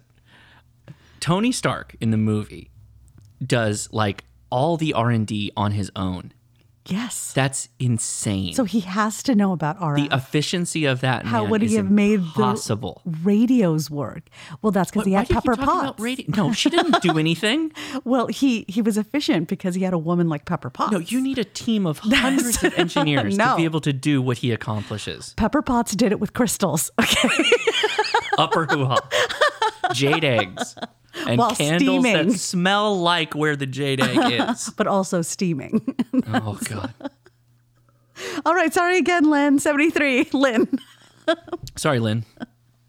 The next email is titled uh, Off the Air Ham Radio Etiquette Question. Okay. FT 891 ATAS 120 question. And what's with the superhero talk? Well, Matt, Well, so apropos for the timing of your email. Matt says, Hello, Leia, queen of all the land. Our beacon, obviously, though not on 40 meter beacon, since you apparently are not going to study for your general anytime soon. As It's a evidenced real, by the last podcast. real bring it up and then punch them when they're down kind of thing. That's a compliment sandwich. And hello to you, Jeff, who recently lamented on not being burned in a greeting recently. I think the all the good ones have pretty much been used. Maybe. I mean, There's some there's probably still some good you could call him the Hawkeye of ham radio. That's Whoa. just I have 13 arrow antennas. That's what I brought. 13 arrow antennas. only one radio. That's it. All right. Every time I make a contact, I just throw the one away, put a new one on. but you've engineered the antennas to do different things. They're trick antennas. Mm-hmm. One only interferes with my neighbor's television. one only turns the microwave on and off, That's And- why I got rid of it. and the other one sets off fire alarms. All things. Oh, and, and uh, another one trips the GFCI switches in the home. Very inconvenient. Very inconvenient what I can do as a superpower. Your inconvenience man. RF inconvenience, man. what do you do? Uh, I cause like people to walk really slowly down crosswalks so that even after their stop sign has stopped and my, your green light has gone, they're still right in the They just- middle of the crosswalk. They don't trust it. They, they can't trust anything. yeah. Nothing is safe from the RF inconvenience, man. or like you've taken up all the parking spaces, so you have to park in the back. You did that. That's okay. My first question is about off-the-air etiquette. My recent, uh, my recently gifted to me a ten meter and radio and ham stick. Okay. The radio seems to work, except the screen does not work. Oh, I, I, I don't know that I would call that working. it's mostly there. He told me he has a guy who's willing to fix it for me, and nothing was said about payment. I feel awkward offering money, so I thought the right thing might be to offer a nice bottle of bourbon instead. Is this a good practice in this case? Well, assuming, I mean, it, How much this is is the less radio? of an off the air etiquette for ham radio and more of just like how you deal with this kind of situation. Because these situations like these. sure. If this guy's a recovering alcoholic, no. Right. um, but if it's bourbon, and I would like keep bourbon? the bourbon and give him a 20. Oh, Pay for the parts, give him a 20. Keep the bourbon. How much is the radio? He's not it's not about the radio, it's about the repair. No, he was gifted a 10 meter radio, Yeah. and the person who gave it to him told him he has a guy who's willing to fix it Right. for him. So he's been gifted a radio that doesn't all the way work. Yeah. He's talking about the guy who's going to do the repair. No, he's talking about the guy who gave it to him. Is this I don't get it because I wouldn't give that guy anything. It's a broken radio. Mm. Am I? Am I? Am I the asshole? what? I okay. Wait, wait. Reread it. Let, let's do this. okay? I'm assuming this says my friend recently gifted me a 10 meter It says- radio he said gift. and hamstick. I don't pay people when they give me things. okay. Okay. The radio seems to work, except the screen does not work. Mm. Okay. He told me he has a guy who is willing to fix it for me, and nothing was said about payment. Payment for the repair. Oh, okay. Well, how do you know how much the repair was? It's about twenty bucks in part and and the parts. Okay. Or if he has the parts, then just give him a twenty. It's going to be twenty bucks, is what I would say. He's talking about what he's going to give the guy who's fixing it, Yes. or the friend who's The getting friend, it fixed. The friend gifted him the radio. yes. You get so the friend knows a guy who can fix it. Ah, the friend's not going to take the radio back, and the friend's going to take it to the guy. I see. The friend is going to give the number of the guy. Oh, in a case like this, I would say, "What do I owe you?" And if he says Yes. nothing, then you go, "Well, here is a tin of, I don't know, Danish cookies." that has a sewing kit in it. Yeah. no cookies, just a sewing kit. Do not eat the needles. Right. yeah, if I would just ask him how much you owe him, and then Yeah, because you can easily just say, "How much do I owe you?" And you're like, "Oh, nothing." Well, let me pay for the parts or something. yeah. You know. All right, there we go. Here's my second question, and I am sure the answer is cut and dry. Okay. When running the FT891 with the Addis 120, is ATAS. ATAS 120 is a tuner required? The way I read the description of the antenna is that it automatically adjusts length to give you the lowest SWR possible. Correct. However, I was having a conversation with a club member and he said you need to run a tuner with it. He it. is wrong, wrong, wrong. Could you enlighten me, please? Sure. The FT891 has a mode in it for running the ATAS 120. It will either adjust up or down the coil in that antenna to give you the exact match for the frequency you are on. You never run a tuner with it.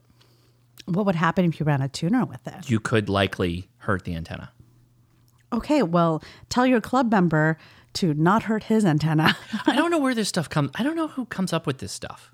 Sometimes there's like, hey, I'm wrong all the time, like totally wrong all the time. But this one is very straightforward. Like you just set it up right, and it just always works. I've been running it in my car for what, like two years now. Mm-hmm. That antenna, no tuner. The radio handles it all. It sends DC voltage to the antenna, and it either adjusts it up or down and it just works. And it works really well, actually, because from Southern California, I can talk to the East Coast on that thing on 100 watts without much problem. Without a tuner. No tuner. All right. It's a loaded coil, right? It's a loaded coil antenna. So, like a Wolf River coil, a Buddistick Pro, the ATAS 120, those are loaded coils, meaning they're supposed to be adjusted for resonance. Never do you put a tuner in, never do you put a matching network. There is very little situation where you would ever, ever, ever do that. Okay. Well, Matt continues. Last, what is with all the talk about fictitious people with superpowers? I have a real superpower, and I know there are others. My superpower is that I can make anyone who you are waiting on arrive immediately. That's a great power. Okay. It is the reason my doctor said I need to find a new doctor and I'm no longer welcome. Okay. Yes, it is flatulence. I don't know how that works. If I'm waiting for a customer and I can't hold it in anymore, the customer will appear immediately. And if they don't walk away quick enough, they usually look like they have been hit with a flashbang, followed by looking like they are being attacked by a swarm of bees. I am not allergic. I was at the doctor's office and I had been waiting for 45 minutes just when the room hit the peak fuel air mixture The doctor walked in and then left. I had to wait another 15 minutes. I like the peak air fuel mixture. That was painting a, a, a canvas with your words. Matt signs off. Anyways, I hope you are well and I appreciate all that you both do for the ham community. Although Leia could probably do more if she was a general. Mm. Happy New Year at 73. Duh. And it's literally spelled D U H. Okay. I'm not, I'm not messing it up. Yeah. Duh, Matt. K7YEG. Thanks, Matt. Thanks, Matt.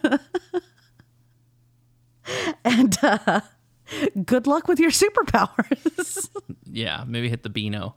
the next email is titled IC 2730 versus AT 578 from last episode.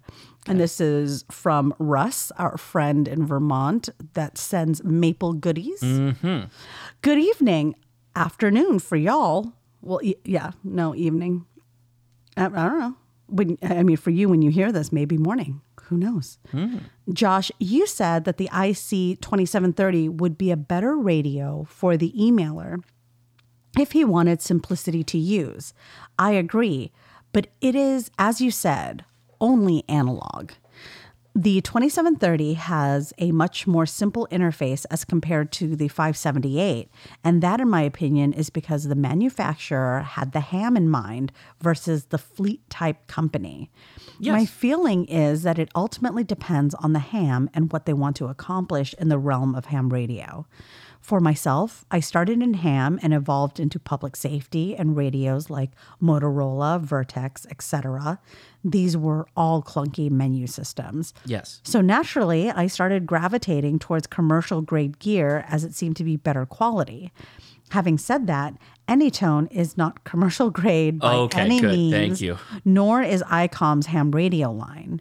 DMR can be inherently difficult to set up initially if you aren't familiar with the programming commercial if you aren't familiar with programming commercial radios. Mm-hmm. When I first started with DMR, I was perplexed with the whole talk group, contacts, receive groups, but after learning about code plug construction and import functions, the whole DMR process became easier. Sure. Now we can simply download, contact repeater, and the whole nine yards from various sites. Okay. The only thing that still causes grief is when I have to hex the frequencies into the 33 centimeter radios, non front panel programming radios, and learning the CPS from new manufacturers. All right. Okay. Your recent piece where you showed Leia the ID 52 made me a little jealous as it seemed so easy to program, user, and the whole waterfall display. Ooh, it is amazing. The ID 52 is an amazing radio. It is. I actually listened to um, Annette when, was it last weekend? The weekend. Anyways, I woke up on Saturday and was like, give me my radio back. Yeah. And then I turned it on while I was folding laundry.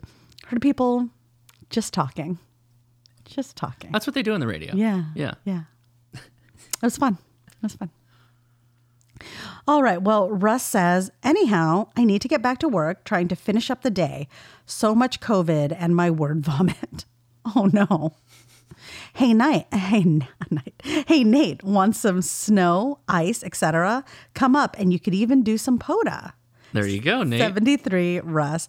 P.S. Still love hanging out on analog simplex. Okay. So that that's kind of the trick with these emails is I don't know anything about the background of the person. Sure. I just know like maybe they've been a ham for a while. Maybe they mm-hmm. haven't, right? I don't mm-hmm. I don't really know. So generally I'm well, generally I'm providing a generalization. Hmm. In this case, this Is this more jabs about me not being a general? no. In this case, if you are one of what I would consider a niche group that has background with commercial radios or is a first responder, then maybe you'd be fine with the DMR radio. But I, I don't think I'd recommend it um, against the 2730. I, I just, I don't, unless the person is just like, yep, I want to do DMR. That's all I want to do. I want to do DMR. Because it's not fun to use that radio in, in, in analog. It's not fun to program it to just do analog. It, it's it, writing a code plug is not fun. It- nobody sits down and goes, "Boy, I wish I could write more code plugs." Nobody You ever. don't? No, nobody ever. Nobody's ever said that. I I don't think so. the most exciting of plugs to code. It, the most exciting to code. Yeah. No, I I'm I'm not I'm not against the radio. I just I feel like you, you're you're gonna get a 2730 for less than you would pay for the Anytone, and for a new ham, they're gonna get more fast learning from the 2730 than they are from the 578. All right. Well, thank you, Russ. The next email is titled Getting into the Hobby. And this is from our cheese smoker extraordinaire, Adam. Mm. Josh and Leia, I extremely enjoyed the email from Mike, KE0VIM. Yeah. I really enjoy hearing about people's journey into the hobby, so I figured I would share mine. In north central Washington, with all its mountains, CBs have always been big, especially with the loggers. Growing up, my father always had one in his pickup. p- Pickup. His pig up. Loggers in the area still use them quite a lot, although some of them do run two meter rigs doing simplex. Don't tell anyone. I warn ones I know when I can. I had kicked it around for years, but summer 2020, when planning a camping trip into an area that was being logged, I figured it was time to install a CB in my truck. You do not want to come nose to nose with a log truck on those roads.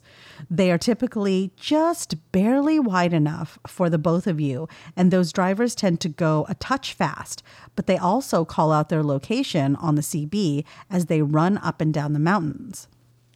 Upon installation, I read something about a thing called SWR, Oh yeah. I got a cheap $10 ish SWR meter and tried to calibrate, but it made no sense. I had remembered our school resource officer, Sam, KI7CDG, had talked quite a bit about radio type stuff, so I got a hold of him. After driving up to his farm, he pulled out this super fancy piece of equipment and had me tuning. Then he showed me his radio, an FT2D, and APRS. Uh huh. I was hooked. Yeah. The trip I was planning for was a backpacking trip, and those little Garmin InReach things they sell for GPS location and text message home was like $400 plus a, plus a huge subscription price plan. And I am a cheapskate. I went down the rabbit hole. Three weeks later, I got my tech, and within three months, I was an extra. Three months. Way to go, Wow. Adam. Your channel and Jason's Ham Radio 2.0 were the two I exclusively used. Wow. Thank Aw, So glad that Josh could be a part of your journey. Yeah. Thanks for everything you both do for the hobby. By the way, smoked cougar dill garlic, sweet basil, and gold will be dropped off in the mail in the morning. Thank you. I'm so excited. basil, that sounds am- or the dill. I am the dill. so really excited. Thank you so much, Adam. Thank you, Adam. and you're so good at smoking it, you know?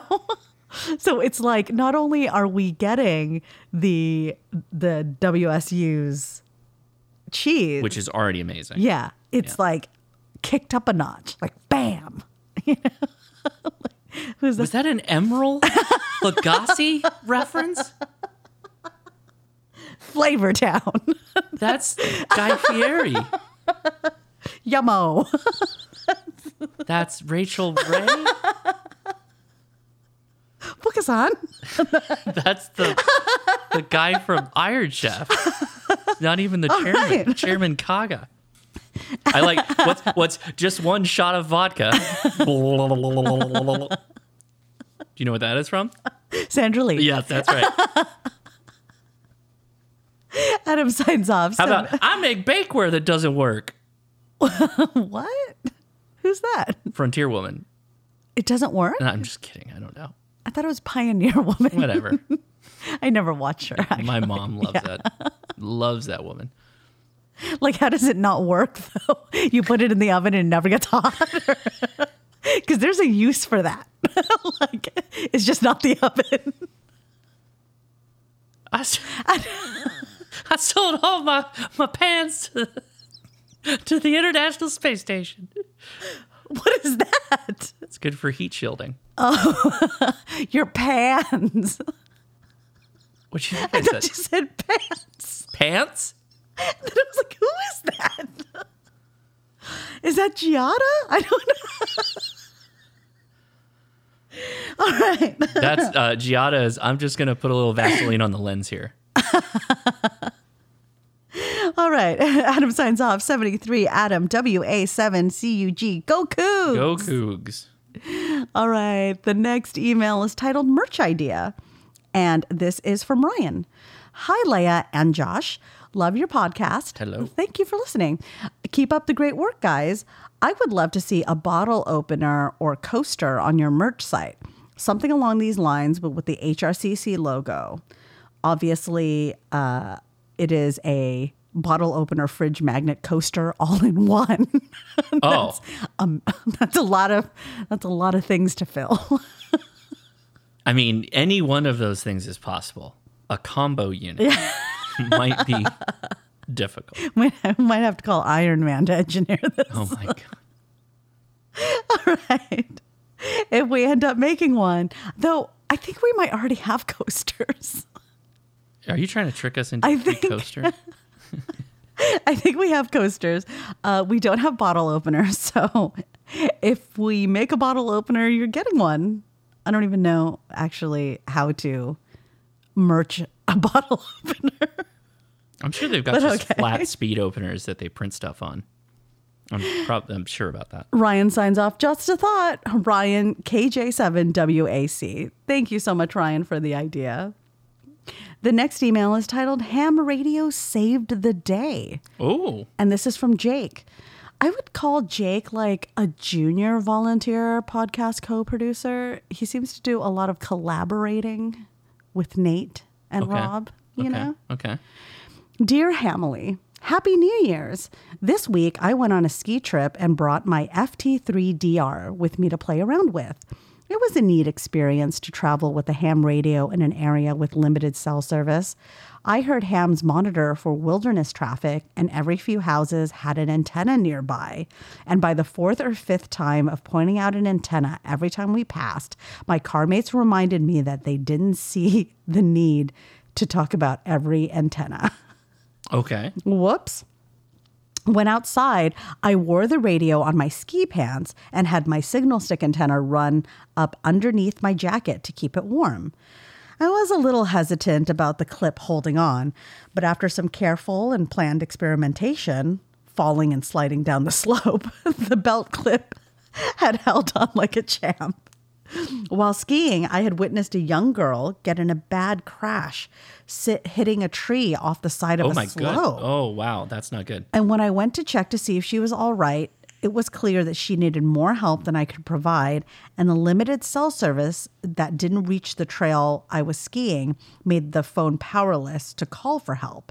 And then I remembered I'm a ham. Wow.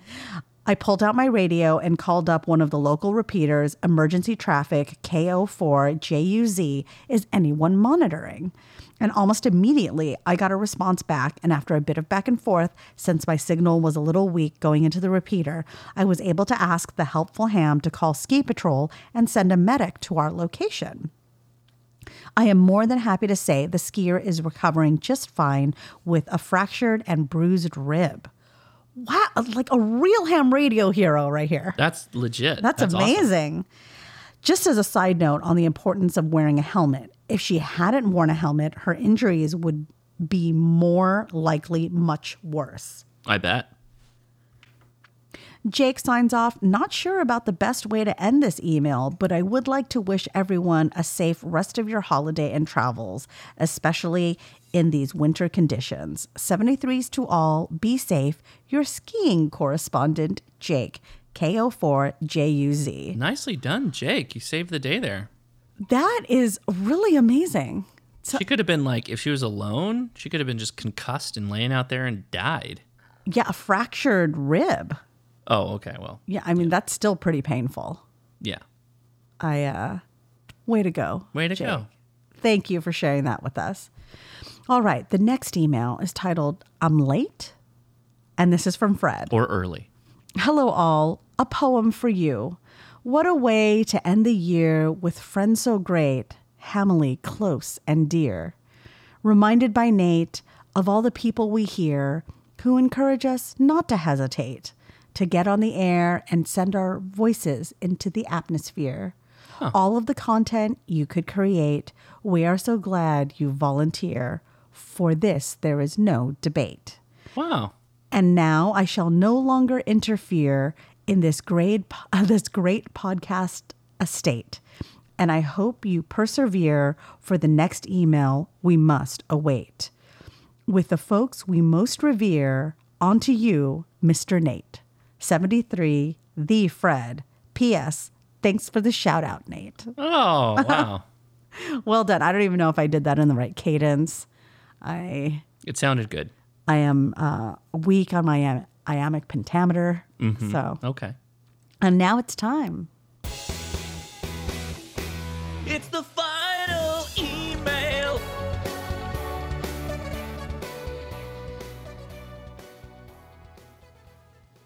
All right. And I see there was some collusion here between Fred. Nathan is expanding his team. The numbers are growing. First Jake, now Fred with his beautiful poem. Mm-hmm.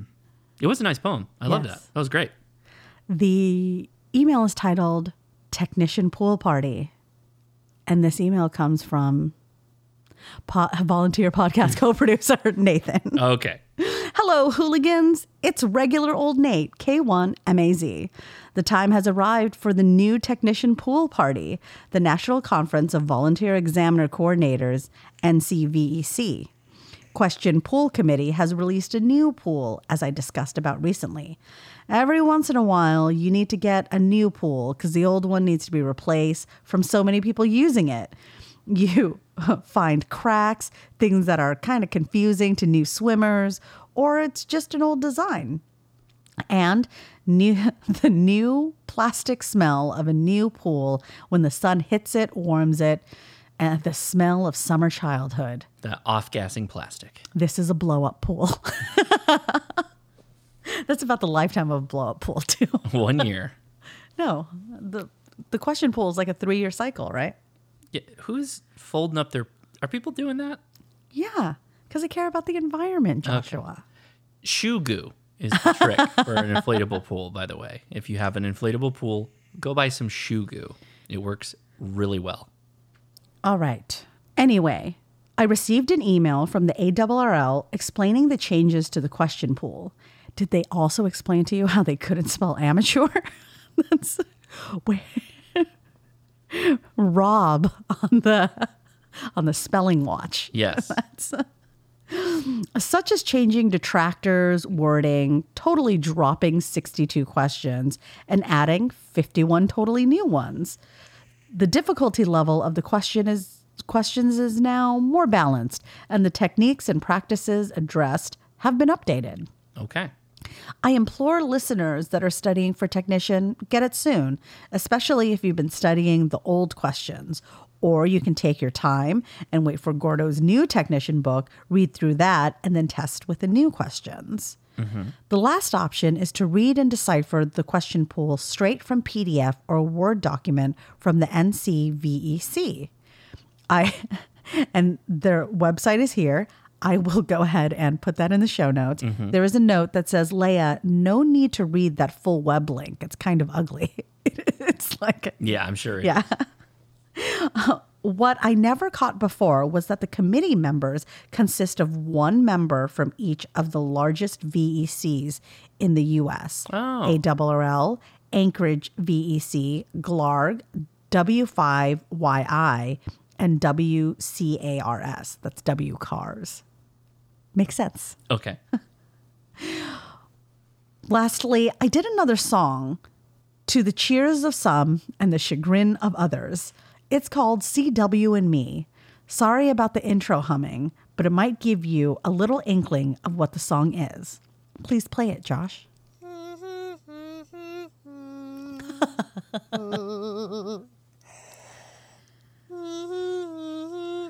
That's Beauty and the Beast, yeah. right? Tale as old as Morse. Sounds like beeps to me. Barely any friends. Then somebody sends unexpectedly. Just a little exchange. Sure to say the least. Both a little scared. Neither one prepared. Sending dolls and deeds. It's not all the same. It's not a surprise. I've never done it before. I know that for sure. As my stress will rise, I don't know the code. I feel I don't belong. Uneven beats and strange. Thinking island exchange. Learning I was wrong.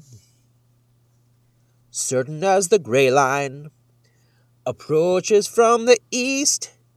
Tale as old as Morse. I'll improve, of course. Sending dows and D's. Tale as old as Morse. I'll improve, of course. CW and me. That was a beautiful Off to bed ballad. with you now, guys. It's past your bedtime. Good night, hams. That's pretty good. Uh, the, the the lyrics he picks and writes are always like really well thought out. There's going to be a full album. I'm Oh, yeah, telling you, it's on SoundCloud. yeah, it's gonna he's yeah. gonna be a SoundCloud singer. Yeah. Yes, performer. exactly. That's right. Nate signs off 73 K1 MAZ, Nathan, Southern Vermont. Never let anyone treat you like a yellow starburst. You are a pink starburst. The pink starbursts are probably the best. I like the dark reds though. I actually don't have I a like- preference. All of them and the yellows are even okay sometimes. I like Hi-Chews. That's that's where I'm at. That's true. I prefer uh, definitely prefer. Did you know that there's a Hi-Chew that's bubbly when you eat it? It like What? actually feels effervescent. oh, I don't want that.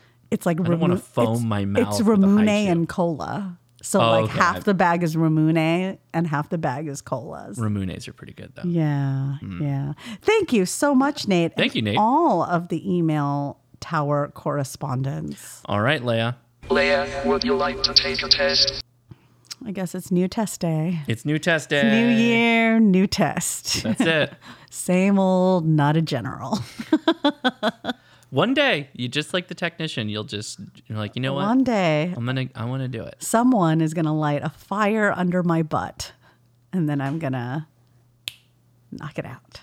Yeah, The fire. yeah. Yes. Then knock the fire out. Yeah. And then continue to knock Yes. That's right.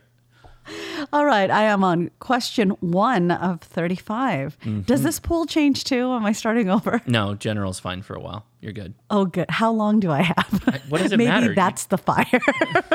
When does it matter? Oh, oh, wh- when you think the deadline's coming, and then you have to like go. and I'll be like, oh, I've been doing this for so long. I guess I just gotta buckle down and do it. What type of transmitter performance does a two tone test analyze? A. Linearity. B. Percentage of suppression of carrier and undesired sideband for SSB. C. Percentage of frequency modulation. Or D. Percentage of carrier phase shift. I'm going to go with percentage of carrier phase. It's linearity. I would have not got that that at all, at all. That's I don't even know what that word. I thought it was made up. Okay. Go ahead, explain it. So the this test is basically looking for the harmonic distortion, and you use two tones so that you can test for intermodulation. Is that right? Yeah, intermodulation and the value of because you're going to test the output. You're going to provide two signals in, right? The the, the devices Okay, that do this, right. And the output can be measured, and you're looking for the intermodulation and anything up to a certain point is acceptable and once you start going beyond that you have to adjust or tune the physical radio so yeah I don't. I don't get it. well if, so if you send in if you send in one signal right Okay. you're going to get an output for that signal Right. when you put in a two tones, right? So they're two separate individual tones that exist Okay. in different spa- frequency spaces. When those go in, the output can be measured of those two Okay. combined, Okay. and they should be a multiple of each other. And if they're not, that implies that there's intermodulation that's happening from the input to the output. And that's bad. Right, because then you're getting a distorted signal. Okay. Got it. The next question reads What value of an AC signal produces the same power dissipation in a resistor as a DC voltage of the same value? A. The reciprocal of the RMS value. B. Peak to peak value. C. The peak value. Or D. RMS value. I'm going to go. I don't know, peak to peak value. No, it's the RMS value. What is an RMS? Root mean squared or root mean square. What is that? It's the square root of the mean square. What is the mean square?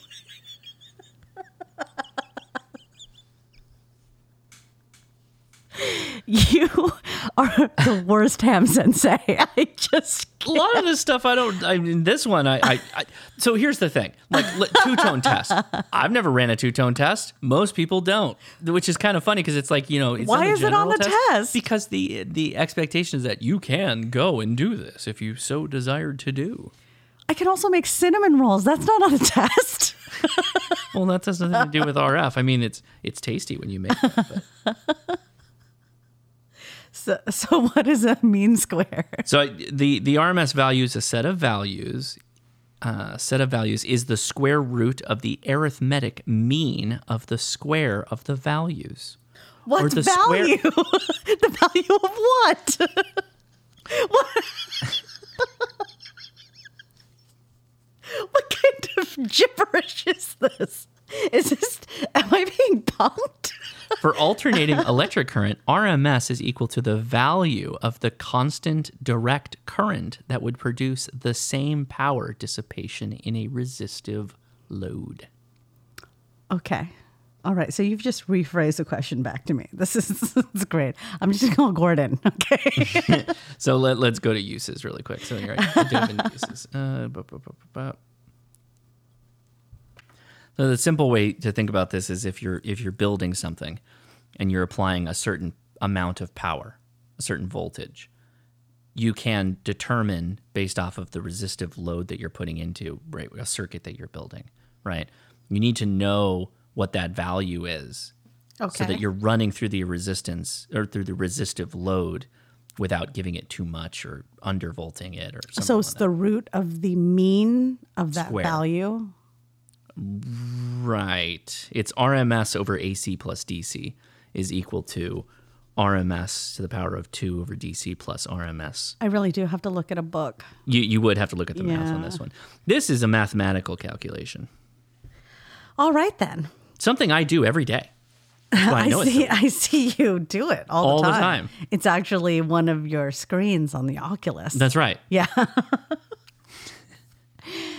Number three, what measurement is specified by FCC rules that regulate maximum power output? A, forward, B, PEP, C, RMS, or D, average? It's B, PEP. Thank you. You got it. Finally. Peak Finally. envelope power. I don't know what it means. I just remembered it from the test. what is the radiation pattern of a dipole antenna in free space in a plane containing the conductor? A, it has a pair of lobes on one side of the antenna and a single lobe on the other side. B, it is a figure eight off both ends of the antenna. C, it is a figure eight at right angles to the antenna. D, it is a circle, equal radiation in all directions. We're talking about a dipole, right? Yeah. Mm-hmm. I'm, I'm going to say it's a circle. No, it's a figure eight at right angles to the antenna. Yeah. It is a figure eight, right? It looks like a big sky donut. And the, the, the dipole, the legs of the dipole are going through the hole. It's a sky donut. Oh, it's a donut vertically in space. Okay. Okay. And the dipole goes to the center. The wires on the dipole, each side, go through the hole. The dipole goes to the center, then wouldn't it be like this? No, because the RF comes off the horizontal ends of the dipole. The tips of the wire are nulls, where RF does not transmit. Okay, so the dipole is up and down. No, it's horizontal. No, but the physical dipole. The physical dipole is horizontal. What do It's a horizontal antenna. A dipole is a horizontal yes, antenna. it's, it's a wire that goes out horizontally from one side and another wire that goes out oh, horizontally. oh, okay, okay, okay. I'm thinking about the the mast. That's right? not the antenna. Okay, right. it could right, be a tree. okay. It could be between two trees. So there it's could be horizontal, nothing in the middle. and then it's creating. A sky donut, a vertically oriented donut with a hole in the middle. but that's not a figure eight. If you took a, a thin slice through the middle of a donut, wouldn't that look like a figure eight? No, it would still be a circle. What if it's a donut where the hole is very tiny? It'd still be a circle. What do you mean if It's you cut it in circles. the middle? It's two circles, oriented vertically. That's not a donut at all. Yes, it is. if you made it three dimensional and went a circle out of it, What are you talking about? a donut is a circle. Uh, yes. but if you If you cut a donut in half, Yes. it's still a circle. no, I said a thin slice. Oh, oh, Through the middle of a donut. You mean you would cut it like where each side becomes a C? No. Like if this No. is a donut, So it's a donut. It's like this. It's you cut it this No, no, no. way, and I'm looking at it this You're way. not. You're, you're, you're stop. You're talking, and it's very confusing to explain this. Take a donut. Take a two millimeter slice right through the middle. You're going to get two circles. And if it's one of those donuts where there's a very But- small hole, is that not a figure eight? yes. There you go. Okay, but I was thinking about slicing it the other way. Yeah, I don't know why. Like a bagel? yes. No. And in, in that case, the dipole is like the schmear. no. No. I can understand. Okay, but okay, okay. so vertical donut. Yes. The hole is in the middle of the donut. Okay. The dipole legs are coming out of the hole. okay. That donut is the RF pattern of a dipole. It's like a very big donut. Huge donut. Okay. Goes from end to end No. Of of the dipole. No, it had the ends are perpendicular to the vertical donut's hole. Right, right, right. But I'm saying the the width or the height of the donut is end to end. It's bigger than end to end. Okay. All right. Big, big vertical donut, little dipole in the middle of the hole, horizontal. All right. That was a terrible explanation. No, I, everybody listening to this, they're going, "Yep, donut reference. That's, that's how I explain dipoles." And then, no, not like a bagel. You didn't say no, not like a bagel for a very long time. Sometimes I cut donuts like a bagel because I only like the inside. I didn't reference bagels for a reason because if I said thin slice of a bagel, you would have done a bagel cut. No one, no human that I've ever met goes, Give me a half a donut. And they go, Oh, like a bagel? Let me give you the bottom of the donut and I'll take the frosting on the top. No one, except for maybe Ben to Edison. I don't like donut frosting. I like the inside of the donut, only glazed. Oh, glazed donut, the inside. What are you talking Yeah. about? You hollow out the inside of donuts? Not Krispy Kremes, that's too hard. But like the donut shop donuts that are like really big, Like the cake donuts? Oh, you're talking about the big fluffy ones. the glazed, the big glazed donuts that I just eat the inside. You know, you could get a donut that has nothing on it. I don't like the outside. I don't. I don't care about the sugar. I'm not avoiding it because of the sugar. Yeah, but if just if your trying to goal is to get your hands and hollow inside. out the insides, why do you want one hand to be all covered in glaze? because maybe I want a little bite of the icing. You've never seen me do that. I have never seen this. It's a good thing too. Yeah. I'm opening the second beer now. This was too much for me. All right. By the way, this is a this is a very easy thing to draw on a dipole or on a dipole, on a whiteboard. Okay. Extremely easy. I can not do this. great for podcast. Not great for podcast. I do my best. I, I think I try to explain things with my words pretty well.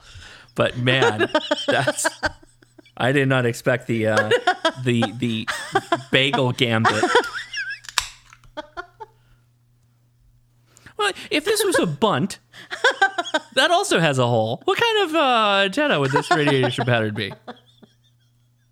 Jesus. Did not expect that. I'm trying here. Yeah. but who has a donut where the hole is so small the ends are the insides are touching? There's so many donuts where there's a tiny hole. This I, I don't feel like you have to stretch the imagination that hard to get to where like I went to you're being very concrete headed on this one. like you can't even visualize a donut where the hole is very small. Listen, I spent an entire summer in a donut shop, okay? The only donuts that have the tiny hole are cake donuts, and those are trash. So you do. so you So are I aware never- of donuts that have. I'm not. I'm not asking you about donuts you've imbibed. I'm asking you if you can conceive of And a I'm going donut. to clarify I'm not yucking your yum if you like cake donuts. They to me are trash. They're so trashy that she can't. She won't even allow herself to visualize one in in a in a mental picture. That's how I just don't enjoy Poorly. a cake donut. I can't. My favorite is the still the pink frosting donut. Uh, if you're gonna get a cake donut, still my favorite. It's cherry flavored. It's beautiful. You know what? I think the reason I don't like cake donuts, it's not actually that cake donuts are bad. I spent a summer in a donut shop. My parents had nobody to watch me, so I stayed with my aunt. She owned a donut shop, so I would just hang out at the donut shop with her. But why the And then I would- on the cake donut? And then I would get to choose any donut I wanted to Okay. eat. Okay. Okay. And I was a little girl. So I was like, obviously, frosted donut with sprinkles, it's always a cake donut. Mm-hmm. And every time I was like, this isn't as good as a glazed donut. But I would never choose the glazed donut because of the irresistible pull. The sprinkles is a trap in a donut. Never get the donut with the sprinkles. I mean, kids get it all the time, and I'm like, you idiot. You But I was a kid. This decision. And now, as an adult, when I look at cake donuts, all I see is disappointment. So, uh, uh, what's the um, what's uh, what's the radiation pattern if you had a maple bar? Maple bars are delicious. What kind of antenna is a maple bar? How do I make maple bars with my radio? Maple bars are so good. They're Maple so bars are much better than chocolate bars, too. Oh, I don't even touch. I won't even go chocolate. Like I, I have to be like very few donuts left. Like I was there late for me to take a chocolate donut. Ben really loves chocolate, and when he tries to get like a chocolate donut, No. at the, I'm like, I don't, I don't think that's gonna do what you want it to do. I will say though that the the chocolate topping frosting on the Krispy Kreme donuts Yes. is not bad. That's okay because Mhm. they do that chocolate with the cream fill, not the cream, the custard filled. Oh, it's good. That's a winner. yeah, yeah, It's like a Boston cream pie. exactly what I was thinking. Yep. Boston cream pie donut. So good. What radiation pattern is that? Yeah, it's uh, that's a circle. That's yeah. so that would be like a well, no, an old you know the old I'm gonna need a full breakdown of antenna radiation patterns by donut. Using donuts? by donut dissection. I may have to I may have to do this actually now just because we spent so much time. You know how um like a I will not watch it, but I want you to do it. right. You know the old fashioned donut, the one that like just explodes? That's kind of like a vertical. The old fashioned is the one that's like like jagged on the top, right? The angry donut. but it's glazed. They can be or chocolate. or- Right. yeah. But they're basically They're usually ca- pretty thick. Too. they're basically a cake donut that didn't get smoothed out. No, it's a cake donut's like thicker though. It's not much air in there. They're pretty dense. They're good for dipping in coffee, dunking in coffee. Anyway, that's kind of try like a to tell me how an old fashioned donut is made. It's just a cake donut made to look ugly. How did they do it? It's the whatever the dropping mechanism is is different.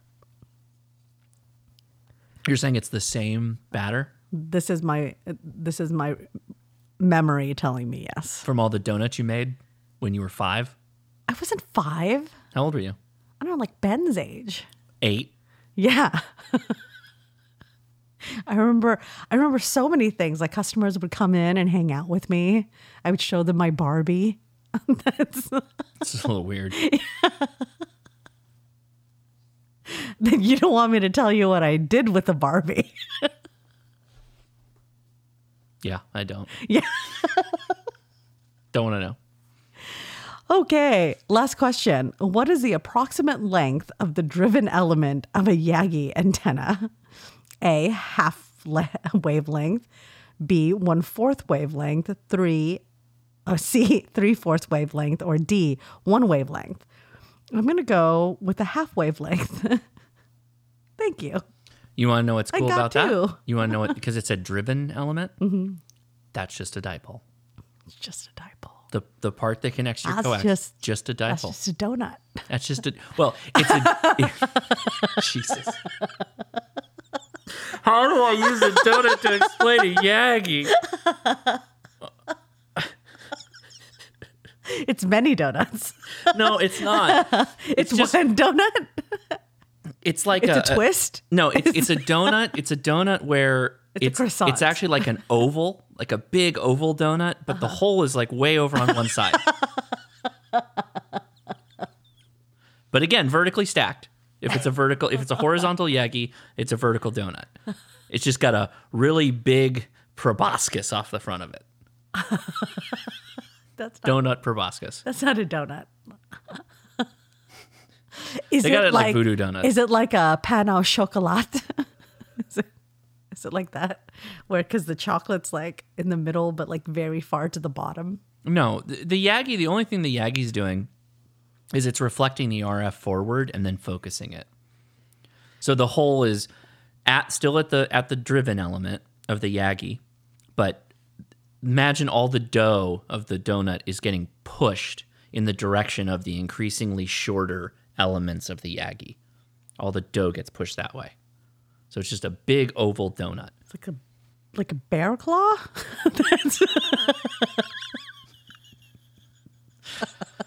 It, it could be like a, a, a bar, kind of, um, but you got a hole like where the driven element is. And again, the nulls are, you know, the side of the Yagis is a null, basically. oh, so it's like a bar donut, but some monster decided to fill the cream not on the end side, but like in a lower middle. No, Okay, I got nothing. I got nothing on that one. I'm out of uh, donut options on the uh, antenna pattern. That was a bad analogy then.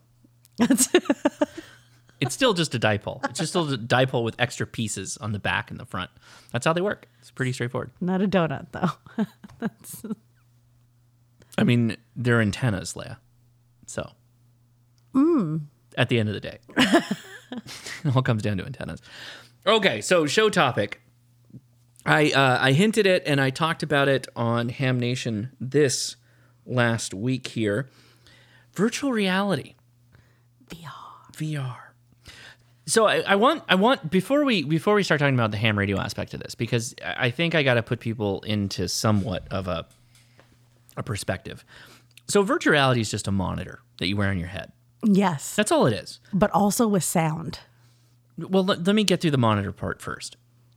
It's just a, a big, it's a monitor that you put on your face that's really close to your eyes that knows when you turn your head. And because it knows that you're turning your head, it's moving the picture of what you're supposed to be looking at in time with your turns. So if you do a 360, you're in a 360 degree world, whatever it is that they're displaying on that monitor. So it's a three dimensional experience versus just two dimensional looking at monitors. There are headsets now that exist. The one we're talking about is the Oculus Quest 2. Or is it Meta Quest? Well, so this is, I'll mention this right up front. At the time of this recording, Facebook is Meta. Meta is Facebook. Meta owns or Facebook owns Oculus. You have to have a Facebook account to use the Oculus Quest 2. So if anybody gets super compelled by this and they hate Facebook, pump the brakes a little bit because Facebook announced either last week or the week before that they are no longer going to require a Facebook account Oh. to access the Oculus account, which is good, but at the same time, one can just go, they're Facebook and they own it. Even if they don't require it, they're still going to get all your info, which is probably still true. So if you're just diametrically a Well, all they're going to find out about me is that I'm a great dancer yeah, every song on easy. on normal, not easy. Okay, normal. But all I care about is the dancing. I don't care about the challenge part of Beat Oh, that's the best part. That's the no. best part. Lightsabers. I just want to like jam out and like and then do the dance, you know? do the dancing. All right, so you got this monitor that just moves around wherever you look. It, it adjusts for you.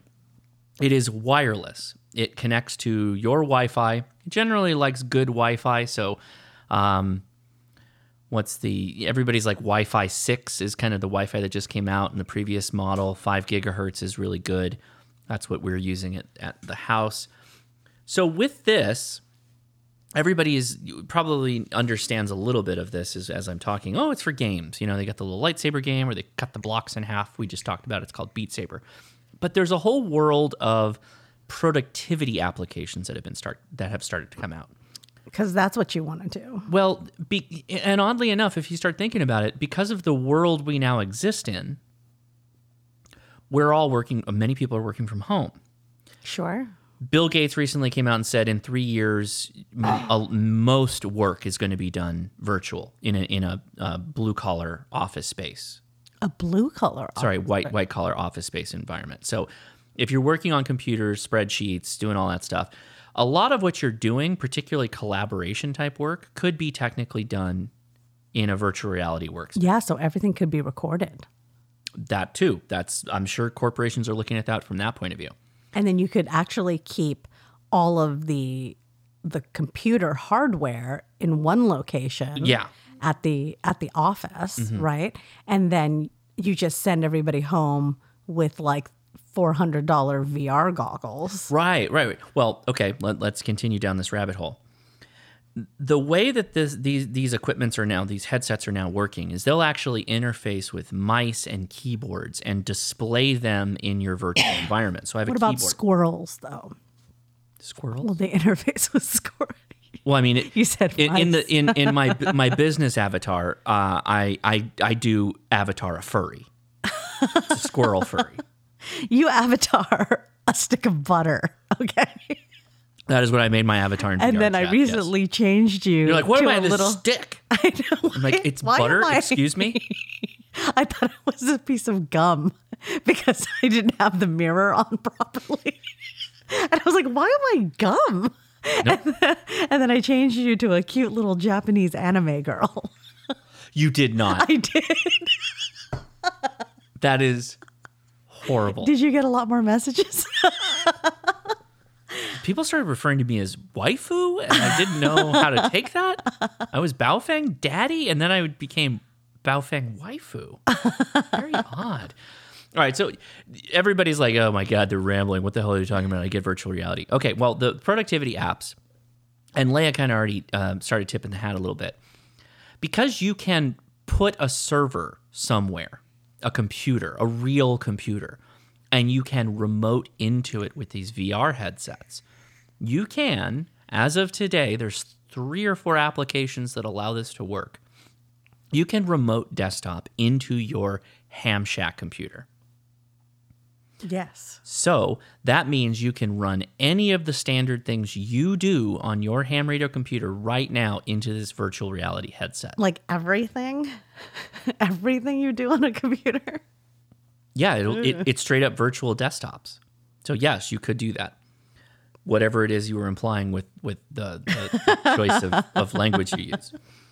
But I meant specifically ham radio applications. Okay. Okay. So ham radio, any ham radio application you run on your computer can be visualized in this monitor that you're running on your head. Again, this headset.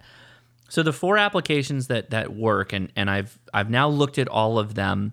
and I have preferences, there are vSpatial. V Spatial has probably the most unique visual interface because what that will do is it will give you both the capability of just seeing your desktop environment. Again, desktop environment meaning it's, it's literally printing your desktop on your VR headset. And also, it will create individual windows or boxes and that you can put them all over the VR, VR space for the applications you're running. So, in my case, using FT8 as an example, I can run FT8, the waterfall, GridTracker, and my log all have them all kind of around me. And I can just sit in any chair in my home connected to Wi Fi. I don't even have to be at home so long as I have a good Wi Fi connection to the internet. I can remote in securely to my home PC. The other option is something called virtual desktop. Some of these are services and some of these are one time pay. vSpatial is a service. If you want to access your ham shack from inside your home, it's $4.99 a month. Oh. That's the downside of vSpatial. Looks really good. It probably has some of the best visualization, but it is a service. The next one is virtual desktop. Virtual desktop is much simpler. It is literally just the virtual desktop. It doesn't do the visualizations of the different boxes and all that stuff. These, but is it also 360? Like you have screens all the way around? Mm, it doesn't create additional screens more than what you already have. Oh. So it's the two screens if you have two, three screens if you have three. vSpatial was designed to be a collaboration tool. So there's way more capability for messaging friends or messaging you know people that work with you, sending people actual like remote access to your screens if you wanted to, you can share access. Virtual desktop doesn't do that. Virtual desktop is more of just like single user wants to access their computer, that's it. The advantage of virtual desktop is they have like faux environments that you can sit in. Like you can be in a ski lodge. Oh. You can be in front of a fireplace. You can be in just a quiet virtual space where your monitor's just kind of floating ghostly in front of you. Like there's nothing around it. No It desk. actually must be really nice because there's kind of this sensory deprivation thing going on where it's tuning everything in the outside world out. Mhm. And as a result, you could probably really focus on ham radio, which you should be. or or whatever is- you're working on. You're 100% right, Leia. Of course. you are right. So that was um, that's virtual desktop. The the next one was a big screen. Big screen is designed to be something that you do with friends, like watching Rick and Morty. Like you can all have a party and watch stuff. You can share videos on your computer to lots of people watching. Not recommended. I don't recommend it for ham radio. The next one is immersion. Immersion is also a service. I actually don't know what it costs yet because I think I'm like full down the professional path. I, I like tried all of these out. I, I dropped a bunch of cash to try all these out to figure out what the best one was.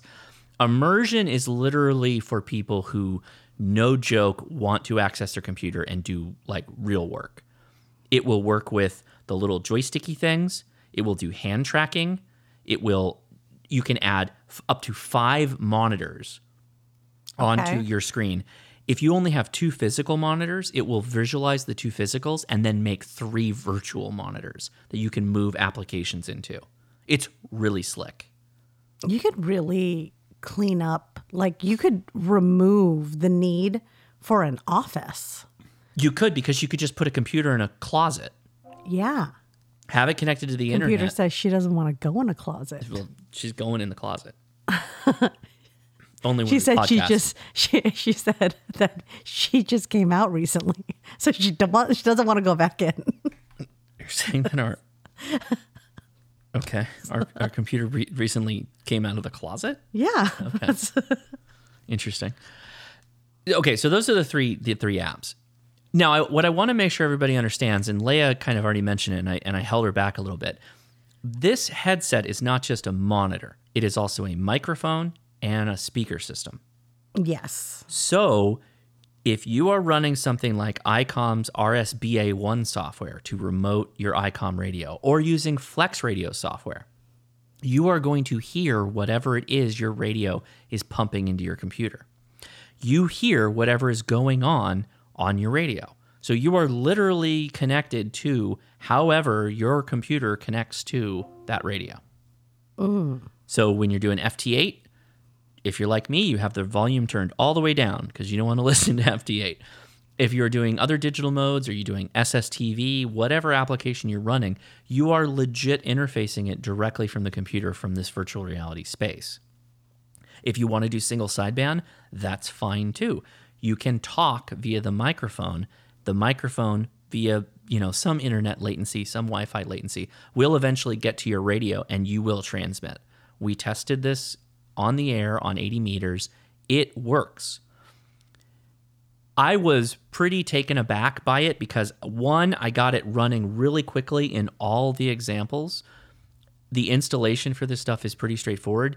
You download the app to your headset, you run the application, then it will prompt you when it's time to go install a remote server on your computer, your your host remote server. You run the application, there's usually a four letter unique code that you install and that's it. You know, type it into the software. And then that's it. You can connect to that remote server. You can have multiple remote servers that you connect into. Most of this software runs with Windows. You're kind of locked to Windows for most of this stuff. However, I think I think it's either virtual desktop or big screen will do Macintosh. And I understand that vSpatial and Immersion are both also working to get Mac OS running. For me, this is pretty unique. Not from a standpoint of what I normally do with ham radio, because you know everybody I think you know, if I'm not in front of my shack operating my radio, you know, live, I like to still go live with it. I will go portable with a laptop, but the portable is with that portable radio in the field, right? However, if you're somebody who travels a lot, or maybe you got to work travel, you got to go out of town and you can't really bring a lot of stuff with you, you just got to grab and go. This might be a compelling option because you're just remoting into your home station.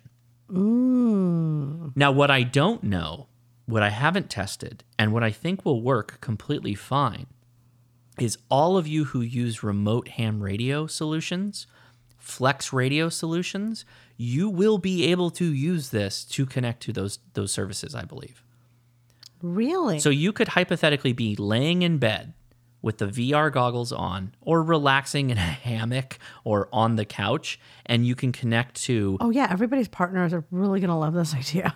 you're going to be able to connect to your your remote remote ham radio by the way Leia, if you don't remote ham radio is renting access to Right. really powerful you know transceivers you'll be able to do this from wherever you want it doesn't have to be locked in front of a computer you don't have to do it from a laptop wearing headphones or whatever you just do it from the headset and you're you're good you're all set it's it's very straightforward Okay. the only thing that takes a little bit of doing, the visualization, the microphone, the speakers, very straightforward, very easy to set up. The only thing that takes a little bit of doing is when you want to type. Okay. Because if you if you can't touch type without needing to see the keyboard, right? If you l- use the little home row nubbins for your your uh, index fingers, Right. and if you can't home row type, it could be difficult for some people. There are keyboards spec- that, that Logitech makes one keyboard that the Oculus Quest will actually visualize on the screen and show you as you're typing, as you're as you're doing what you're doing, it will show you live. So that that could be a learning um, curve for some folks, but I'm I gotta say I, I, I'm I'm pretty surprised by it. It, it works pretty good, and I think that it's only going to get better in the future. I think that's kind of the the takeaway of this is that I mean, it is the future. yeah I'm convinced. Yeah. I having I, I've used it every day. Mm-hmm. It is like taking a mini vacation it can be because you are completely getting out of the environment that you're in. Mm-hmm. I read this really interesting article about a guy who he basically did a deep dive on all the possible mental, physical, yada yada impacts, like how bad it is for your eyes or whatever. Oh, VR. Yeah, because uh, he found that his favorite way to use his VR goggles was to uh, put himself in a spaceship looking upon Earth while he's working. so he further he lives alone, but he further isolates I am not isolated enough. I need to be in the vacuum of space. Okay. I want to know what it feels like to be alone and just looking upon Earth. and and so this hurt his eyes because he was in space. No, he was worried about the amount of um, exposure his eyes were getting to like blue light because you know people say that blue light's like not good Oh. for your eyes. So the Oculus Quest and a bunch of other VR headsets actually have blue light compensation built into them now. Oh, I turned it on on ours. It's on.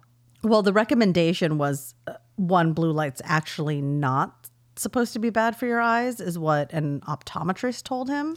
It's not going to hurt your eyes, is that it screws up your circadian rhythm. Right. So what you can do is you can turn down the blue and mm-hmm. turn up the red.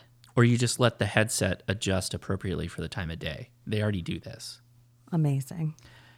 Now, looking forward into the future, if anybody watched my live stream that I did with Jeri Ellsworth and the Tilt 5 augmented reality goggles, are you familiar with augmented reality, Leia? Where it superimposes on what you're already seeing. Correct. But you don't take yourself out of the present space. You can still see the world around you. I'm convinced that that is actually the future because you're going to be able to wear these glasses mm-hmm. and then like Then you're literally Tony Stark because that's Yeah. glasses. But for instance, if you're on a trail, you can put on the glasses and it'll tell you like, you know, the path, like route yeah, the, path. where mm-hmm. you are or an attraction on the path that you need to Right. yeah.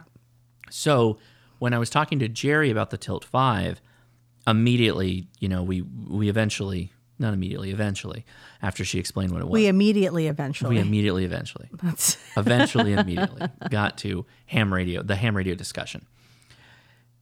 So if you're sitting in front of your radio, augmented reality actually has some interesting applications because her system works off of a of a mat. The mat is acknowledged by the headset and all the visualizations appear on the mat. Oh. It's designed to be a play space for like Dungeons and Dragons and other desktop games, like uh, you know, board games. Sure. But I was like, "Hey Jeri, can we just put this on the wall?" And she's like, "Absolutely. Actually, that's a really good idea." So you could tape, you know, tack this to the wall just above your ham shack. Okay. And now you can bring in visualizations of propagation for the band you're on. Huh. Your your clock to actually show you what time it is, your timer for 10 minutes to make sure you're using Because your- ham radio is like a casino. So you can almost use it as a second monitor, but it goes further than just providing information. You now have actually controls for things that you may want to just remove from your physical space. Like maybe that mat that you put on the wall is the entire ham shack and you're remoting in again.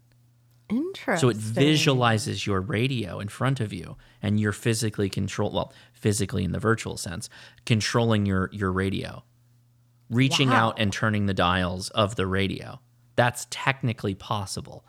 What that takes is somebody to actually go code that, make the graphics for it, visualize it, and do the remote software appropriately. Again, this is that's some future, future, future stuff because ham radio companies I give I give ham radio companies all the credit that they that they truly deserve because it is hard work. This is really hard work. We For are- a very small market. Exactly, exactly. Having someone that's also a 3D artist render a 3D version of your radio that you then put up on a wall uh, is a little bit fanciful. Like I don't know that that's anytime soon. You just pay for it with an NFT. Yeah, I, I still I still have not drawn the conclusion. You think that NFTs have this big virtual presence, and I just I don't know what you're talking about. I still don't get it. So look forward to a video. I know I talked a lot and I threw a lot of crazy terms at you and companies and applications and all that stuff. I'm going to make a video where I break this down because I have now literally tried like all most of the virtual space software specifically for amateur radio. And I have been able to make amateur radio work for all of them, including, which I think is what most people are interested in, which is a one time application fee. Virtual Desktop will do that. Virtual Desktop you can download right now off of the Oculus Play Store. It's $19. That's it. You don't have to pay additional service fee to remote into your computer. It will work. Now, what I haven't tested is whether that will work outside of your home. I don't think it will. I think it's for inside the home. I think you have to be home. Okay. The, on the same network as the as the computer. The Oculus starts out at three hundred dollars.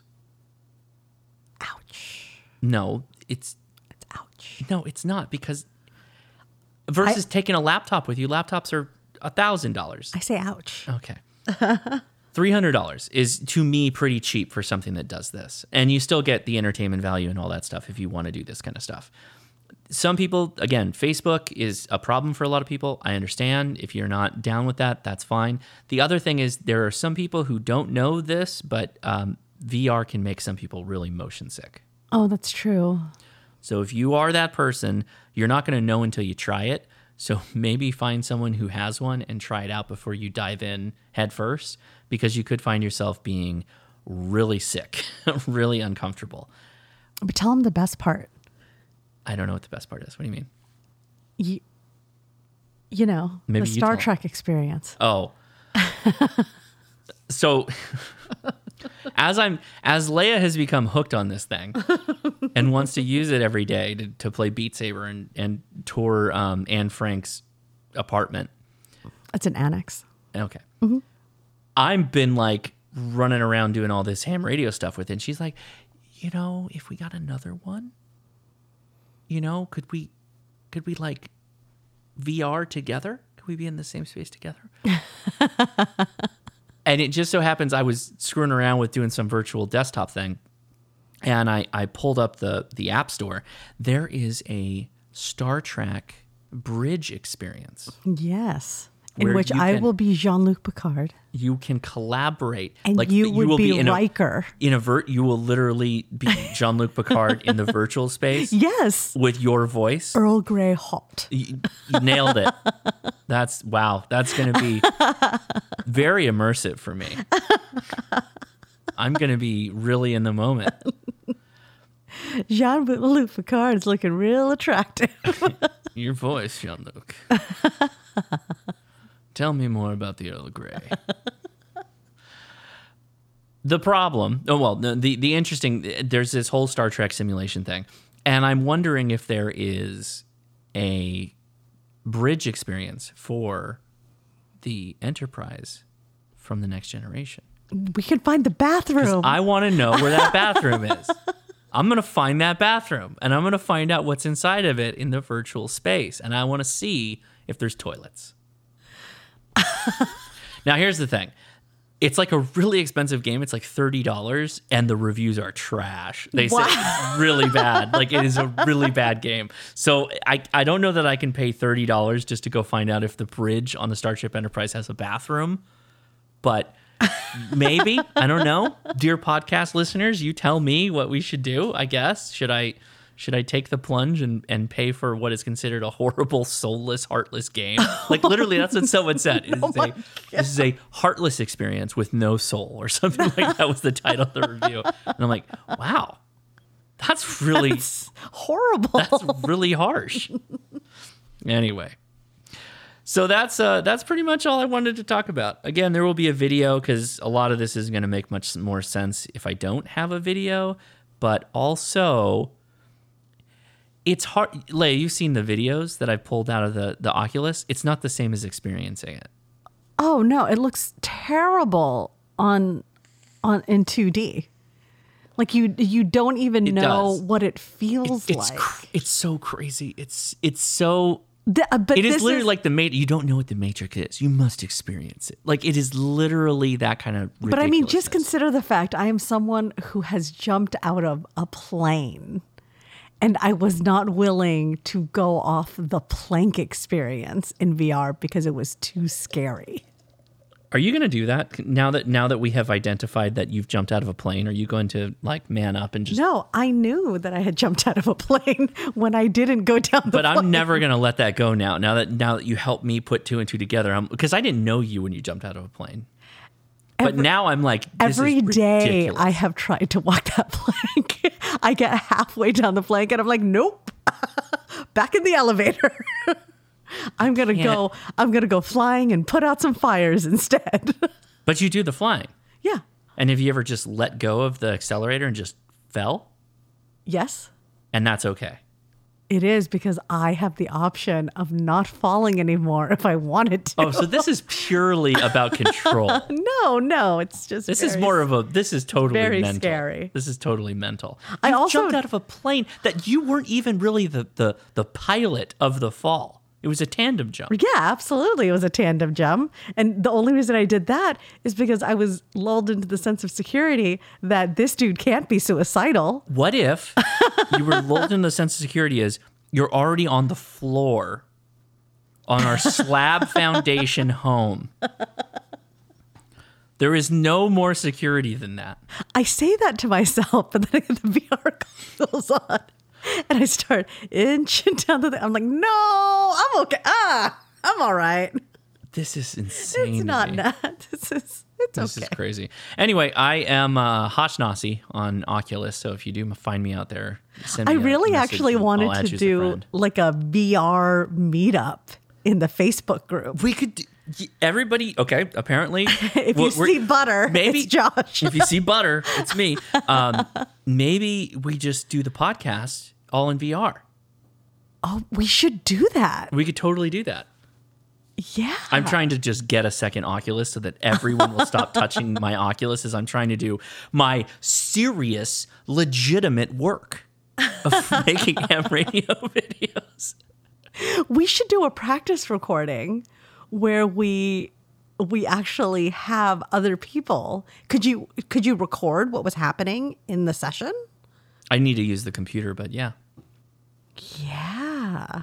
Who wants to be on the podcast virtually? It would have to be a special thing. It wouldn't have. It wouldn't. It be wouldn't like, be a- the because I don't. I wouldn't be able to touch the. I could touch the buttons, but I won't have the same level of control. What if we just created a YouTube VR channel where we did the podcast? Like once a month, we did a Like in VR chat? a VR podcast. Could you imagine like it was in VR chat, people like all dressed as furries and waifus come in and they're like, I was expecting YouTubers. Who are you? I'm Josh. Who are you? What have you, what have you Why done? are you butter? Why are you butter? That's pretty slick.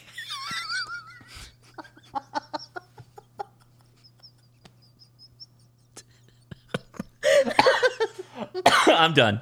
Uh, uh, we will explore this future VR world. Now, hypothetically, hypothetically, in VR, I could have someone in the workspace and they could use my radio through the the VR system. So, so what we do is we create a VR room. You've got your ham shack. We're all in there. People are using your radios while we're we're podcasting, and we're just gonna. There won't be a cacophony of noise at all of just people talking chit chat. That won't be a thing at all. like Nate and Rob, Nate just and singing. Jake and, and Fred are all in a corner colluding, but now they can visually bomb everything instead of just email bomb. That would, I mean, that's interesting. We, we're gonna have to explore this a little bit more. Oh, I, I you can access a Discord voice chat with it. I'm thinking of doing the after chat this Friday, just where I'm wearing the headset and that's it, and live stream to Twitch. I'm thinking of it. I don't know if I can make it all work, um, but yeah, that's a thing that may happen. You could do the after chat where people meet you in a virtual reality room. You could create a you could create a dais. A like- dais, A, a dais. a dais. What, okay, go. What is it? What is a day, uh, dais to you? It's where, like, in government buildings, all of the officials sit when they're hearing people come and spit. Isn't that a dais? thought it was a dais. This is about you read the word versus heard the word. City council members also call it a dais. Okay, so they also read the word. But also the All school- you Robert's Rules of Order readers, al- also the school board calls it a dais. bunch of nerds. See, but you could create a dais where it's just like a panel. yeah, because you could have virtual whiteboards. Yeah. you could just do the things, all the things. It, oh man, And then you would Twitch stream what you're seeing in VR. Mm hmm. Wow. Yeah, The future is now. yeah. You can do it. My computer can do it. I did the uh, And then you just let everybody into the room. People show up dressed as turkey. everybody's butter, walking butter with little stick arms and legs. It's it's a great time to be alive.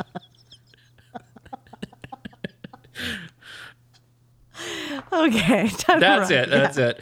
Thank you all for listening to the podcast. We have a lot of fun making it. And the fact you listen and send us feedback means a lot to us. Make sure you send it to Leia at hamtactical.com.